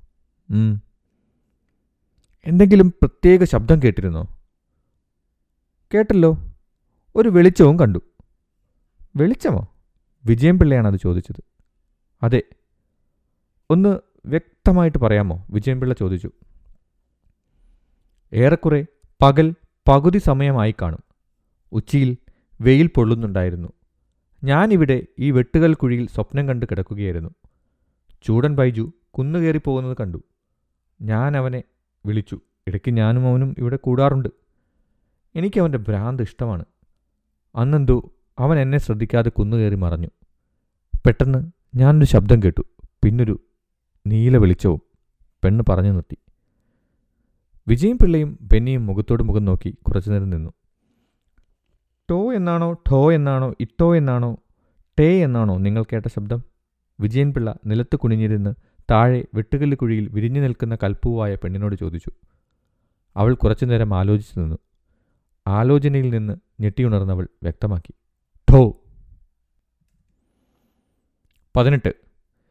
പെണ്ണിനെ അവളുടെ സ്വപ്നങ്ങൾക്ക് വിട്ടുകൊടുത്ത് ബെന്നിയും വിജയം പിള്ളയും കുന്നിറങ്ങി മണ്ണ് റോഡിലെത്തി ആദ്യം കണ്ട ഒരു ഓട്ടോറിക്ഷയ്ക്ക് കൈകാണിച്ച് നിർത്തി അവർ പോലീസ് സ്റ്റേഷനിലേക്ക് യാത്ര തുടങ്ങി. സ്റ്റേഷന് കുറച്ചു മുന്നേയുള്ള ജംഗ്ഷനിൽ ഓട്ടോ നിർത്തി രണ്ടുപേരും ഇറങ്ങി. ഒരു ചെറിയ കടത്തെണ്ണയിൽ ബെഞ്ച് വലിച്ചിട്ട് ചായപ്പിടിക സൃഷ്ടിച്ചിരിക്കുന്നു. മരബെഞ്ചിൽ രണ്ടുപേരും ഇരുന്നു. വിജയം പിള്ള കടുപ്പത്തിലൊരു ചായ ഓർഡർ ചെയ്തു. ബെന്നി പാൽച്ചായയും ബണ്ണും. ചായകൾക്കും ബെന്നുകൾക്കും ഇടയിൽ കൂടി രണ്ടുപേരും ആലോചന തുടങ്ങി. ചായക്കടയ്ക്ക് മുന്നിലെ താൽക്കാലിക സ്റ്റേജിൽ ഒരു അനുസ്മരണ യോഗം. അത് തുടങ്ങാനുള്ള മൈക്ക് അനൗൺസ്മെന്റ് റോഡിലൂടെ കടന്നുപോകുന്ന ഓട്ടോറിക്ഷകളും ജീപ്പുകളും ബൈക്കുകളും ടിപ്പറുകളും പുകച്ചിട്ടു പോയ ശബ്ദങ്ങളിൽ തട്ടി അവിടെയാകെ പരന്നൊഴുകുന്നത് ഇരുവരും ശ്രദ്ധിക്കുന്നു പോലും ഉണ്ടായിരുന്നില്ല. കുടിയേറ്റ മനുഷ്യരുടെ ലായ്മകളിൽ ചങ്കുകൊണ്ടും പണം കൊണ്ടും കൂടെ നിന്ന വലിയൊരു മനുഷ്യസ്നേഹിയായ കുഞ്ഞേട്ടനാണ് നമ്മളെ ഈ കഴിഞ്ഞ ദിവസം വിട്ടുപിരിഞ്ഞു പോയിരിക്കുന്നത്. പ്രിയപ്പെട്ട നാട്ടുകാരെ ഈ ഗ്രാമത്തിന് കുഞ്ഞേട്ടൻ എത്ര കണ്ട് പ്രിയപ്പെട്ടവനായിരുന്നു എന്ന് നാം ഓരോരുത്തരും അനുസ്മരിക്കുന്ന ദിവസമാണെന്ന്. മൈക്കിലൂടെ അനൗൺസ്മെന്റ് മുറുകുകയാണ്. ഇടയിലൂടെ ടകടകട ശബ്ദം പുറ- പുറപ്പെടുവിച്ചുകൊണ്ട് ഓട്ടോറിക്ഷകൾ പായുന്നുണ്ട്. വെടിപൊട്ടുന്ന ശബ്ദം ഇടയ്ക്ക് കേൾപ്പിച്ചുകൊണ്ട് ബുള്ളറ്റ് റോഡിലൂടെ പോകുന്നു. വിജയൻ പിള്ള ചിന്തകളിൽ നിന്ന് ഉണർന്നു. ആരുടെ അനുസ്മരണമാണിത്? അയാൾ ചായപ്പിടിക്കാരനോട് ചോദിച്ചു. അത് നമ്മളെ കുഞ്ഞാട്ടന്റെയാണ്. മിഞ്ഞാന്ന് മരിച്ചുപോയില്ലേ?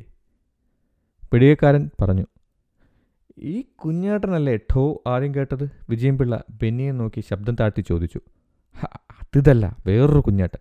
ബെന്നി ആലോചിച്ച് ഉറപ്പ് ഉറപ്പുവരുത്തിക്കൊണ്ട് പറഞ്ഞു ഈ നാട്ടിൽ എത്ര കുഞ്ഞേട്ടന്മാരുണ്ട്? കോട്ടയത്തുള്ള മത്തായിമാരുടെ അത്രേ ബെന്നി ചിരിച്ചുകൊണ്ട് പറഞ്ഞു എങ്ങനാ മരിച്ചത്? അറ്റാക്കായിരുന്നു. ചായപ്പിടിക്കാരൻ ചായ ഗ്ലാസുകൾ അടുക്കളയ്ക്ക് കൊണ്ടുപോകുന്നതിനിടെ പറഞ്ഞു അറ്റാക്ക് വിജയം പിള്ള ഒന്നിരുത്തി ആലോചിച്ചു. മുഖം വെട്ടിച്ച് ബെന്നിയെ ഒരു നോട്ടം പറഞ്ഞ് വിളിച്ചു. അറ്റാക്ക് ആകെ മൊത്തം ദുരൂഹമാണല്ലോ. ബെന്നി മീശയിൽ പറ്റിപ്പിടിച്ച് കിടന്നിരുന്ന പാൽപ്പതകളെ നാവുകൊണ്ട് വടിച്ചെടുത്ത് തലകുലുക്കിക്കൊണ്ട് അതങ്ങ് ശരിവച്ചു. പത്തൊമ്പത്. കടുത്ത മൂടൽമഞ്ഞ് നിറഞ്ഞ കുന്നിൻ ചെരുവ്. തൊട്ടുമുന്നിൽ ആന വന്നു നിന്നാൽ പോലും അറിയില്ലാത്തത്ര കട്ടിയുള്ള മഞ്ഞ്. വിജയൻപിള്ള ബെന്നിയുടെ കൈകൾ തിരഞ്ഞു. തൊട്ടടുത്തു നിന്ന് കാൽ ചിലങ്കുകളുടെ ശബ്ദം കേൾക്കാം. ജിലും ജിലും ജിലും. അയാളുടെ ഹൃദയമിടിപ്പ് താളം കൂടുന്നത് വ്യക്തമായിട്ടും അറിയുന്നുണ്ട്. കാലുകൾ തളരുന്നത് പോലെ ചിലങ്കിയുടെ ശബ്ദം അടുത്തടുത്തേക്ക് വരുന്നു. അതോ ചിലങ്കിയുടെ ശബ്ദത്തിനടുത്തേക്ക് നടന്നു ചെല്ലുന്നതാണോ? കോടമഞ്ഞിൽ നിന്നും പെട്ടെന്ന് അവൾ കണ്ണു തുറന്നു ചിരിക്കുന്നതാണ് കണ്ടത്. പെണ്ണ്. അവളുടെ വിരലുകൾ അവളുടെ ആഴങ്ങളിൽ താളത്തിൽ ഉയരുകയും താഴുകയും ചെയ്യുന്നു. അതിനോടൊപ്പം അവളുടെ ശീൽക്കാര ശബ്ദങ്ങളും കാൽച്ചിലങ്കിയുടെ ശബ്ദവും എല്ലാം കൂടിക്കലർന്ന് കേൾക്കാം. നരച്ച മുടിയും മുഷിഞ്ഞ ഷർട്ടും കീറലുങ്കിയും ധരിച്ച ഒരാൾ അവരെ നോക്കി ചിരിച്ചുകൊണ്ട് കുന്നുകയറി പോകുന്നുണ്ടായിരുന്നു. പെട്ടെന്നൊരു നീല വെളിച്ചം അവിടെ വന്ന് മൂടി.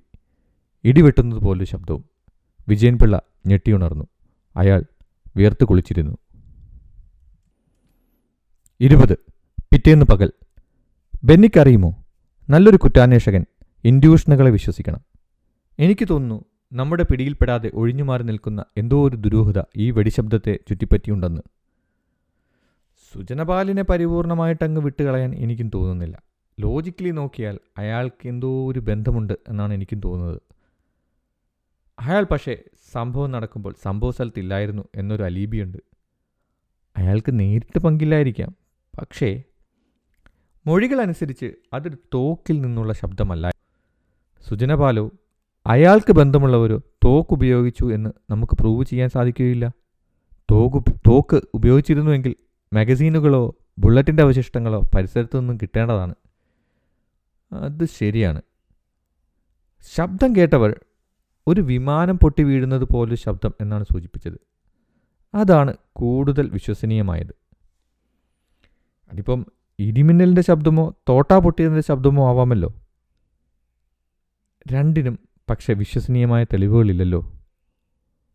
ബെന്നിയും വിജയം പിള്ളയും ചിന്തകളിലേക്ക് വീണ്ടും ആഴ്ന്നിറങ്ങി.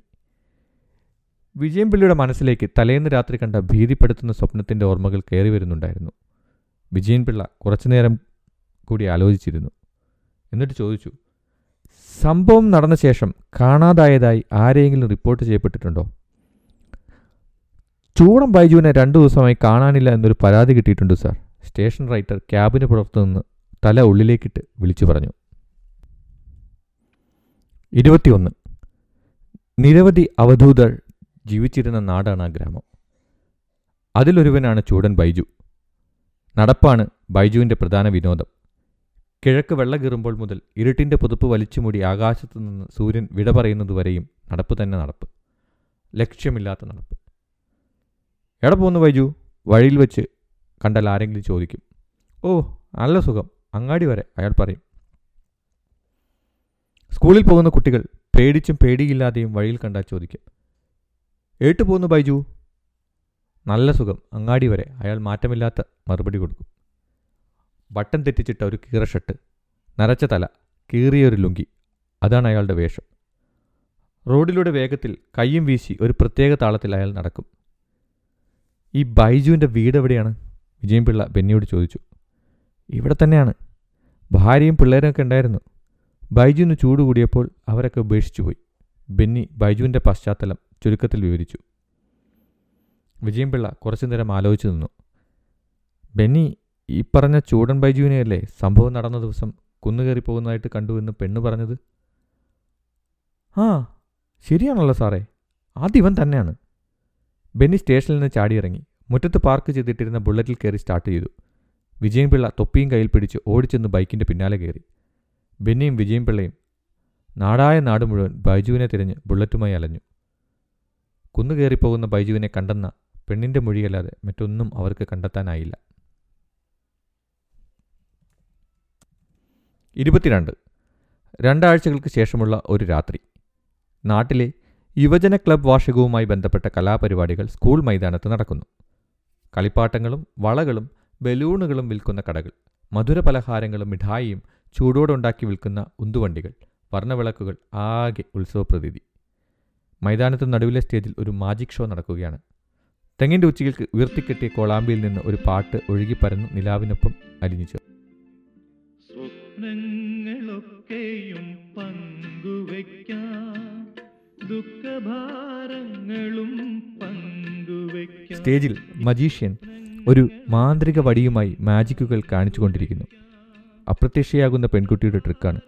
പെൺകുട്ടി ഒരു വലിയ പെട്ടിയിലേക്ക് കയറുന്നു. മജീഷ്യൻ മാന്ത്രിക വടി ചുഴറ്റി അവളെ അപ്രത്യക്ഷയാക്കുന്നു. കാണികളെല്ലാം ആകാംക്ഷയോടെ നോക്കിയിരിക്കുകയാണ്.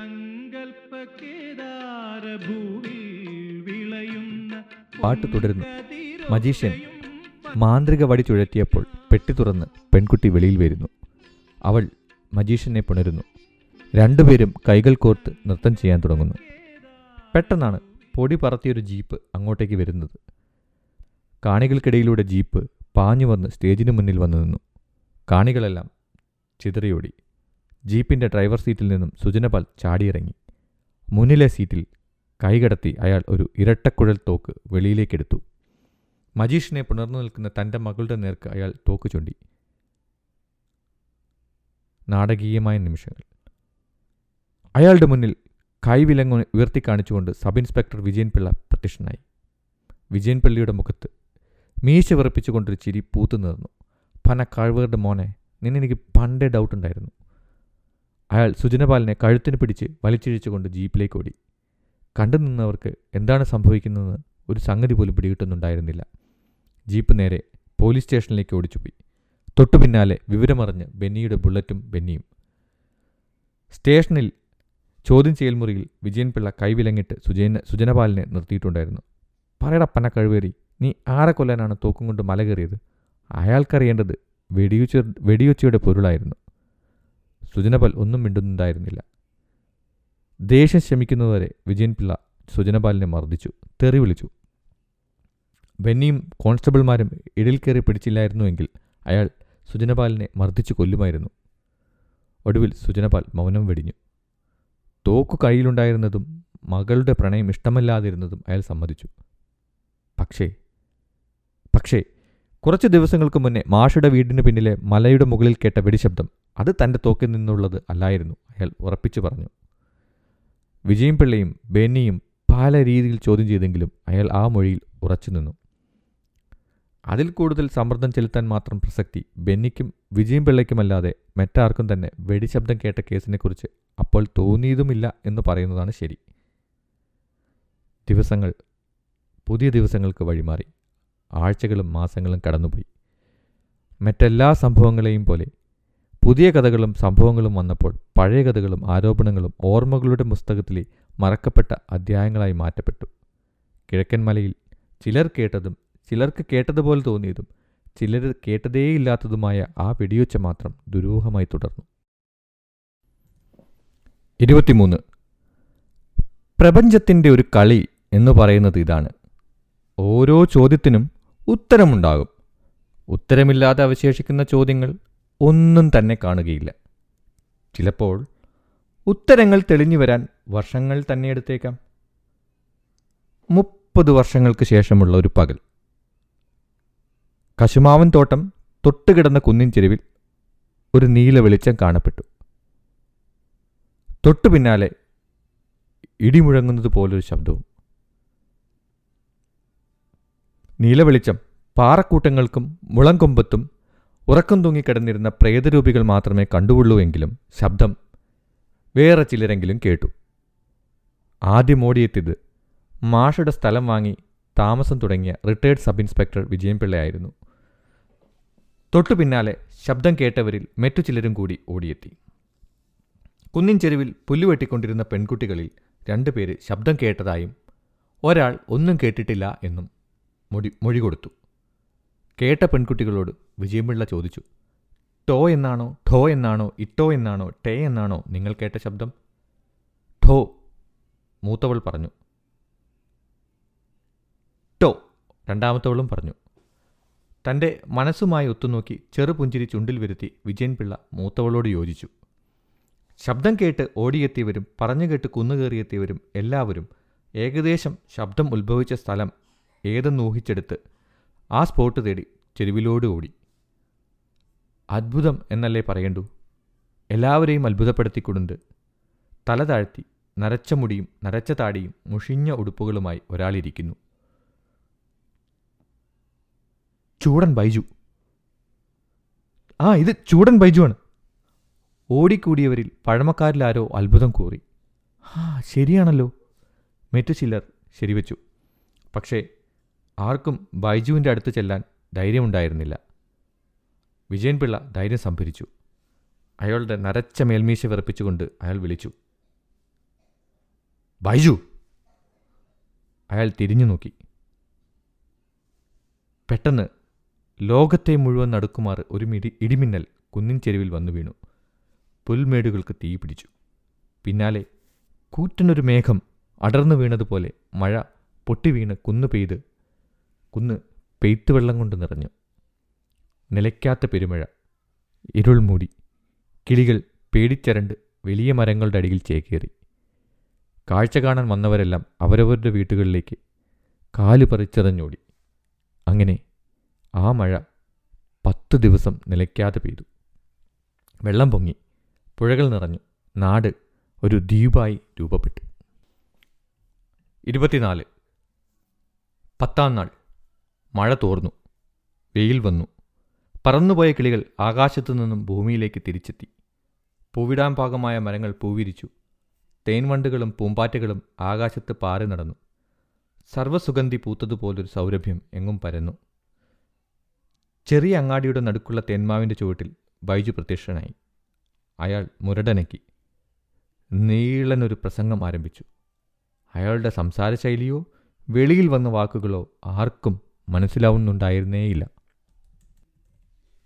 ഇരുപത്തിയഞ്ച്. പിന്നെയും മൂന്ന് ദിവസങ്ങൾക്ക് ശേഷമുള്ള ഒരു പകൽ. കള്ളുഷാപ്പിന്റെ ബെഞ്ചിലിരുന്ന് പത്രം വായിക്കുകയാണ് വിജയൻപിള്ള.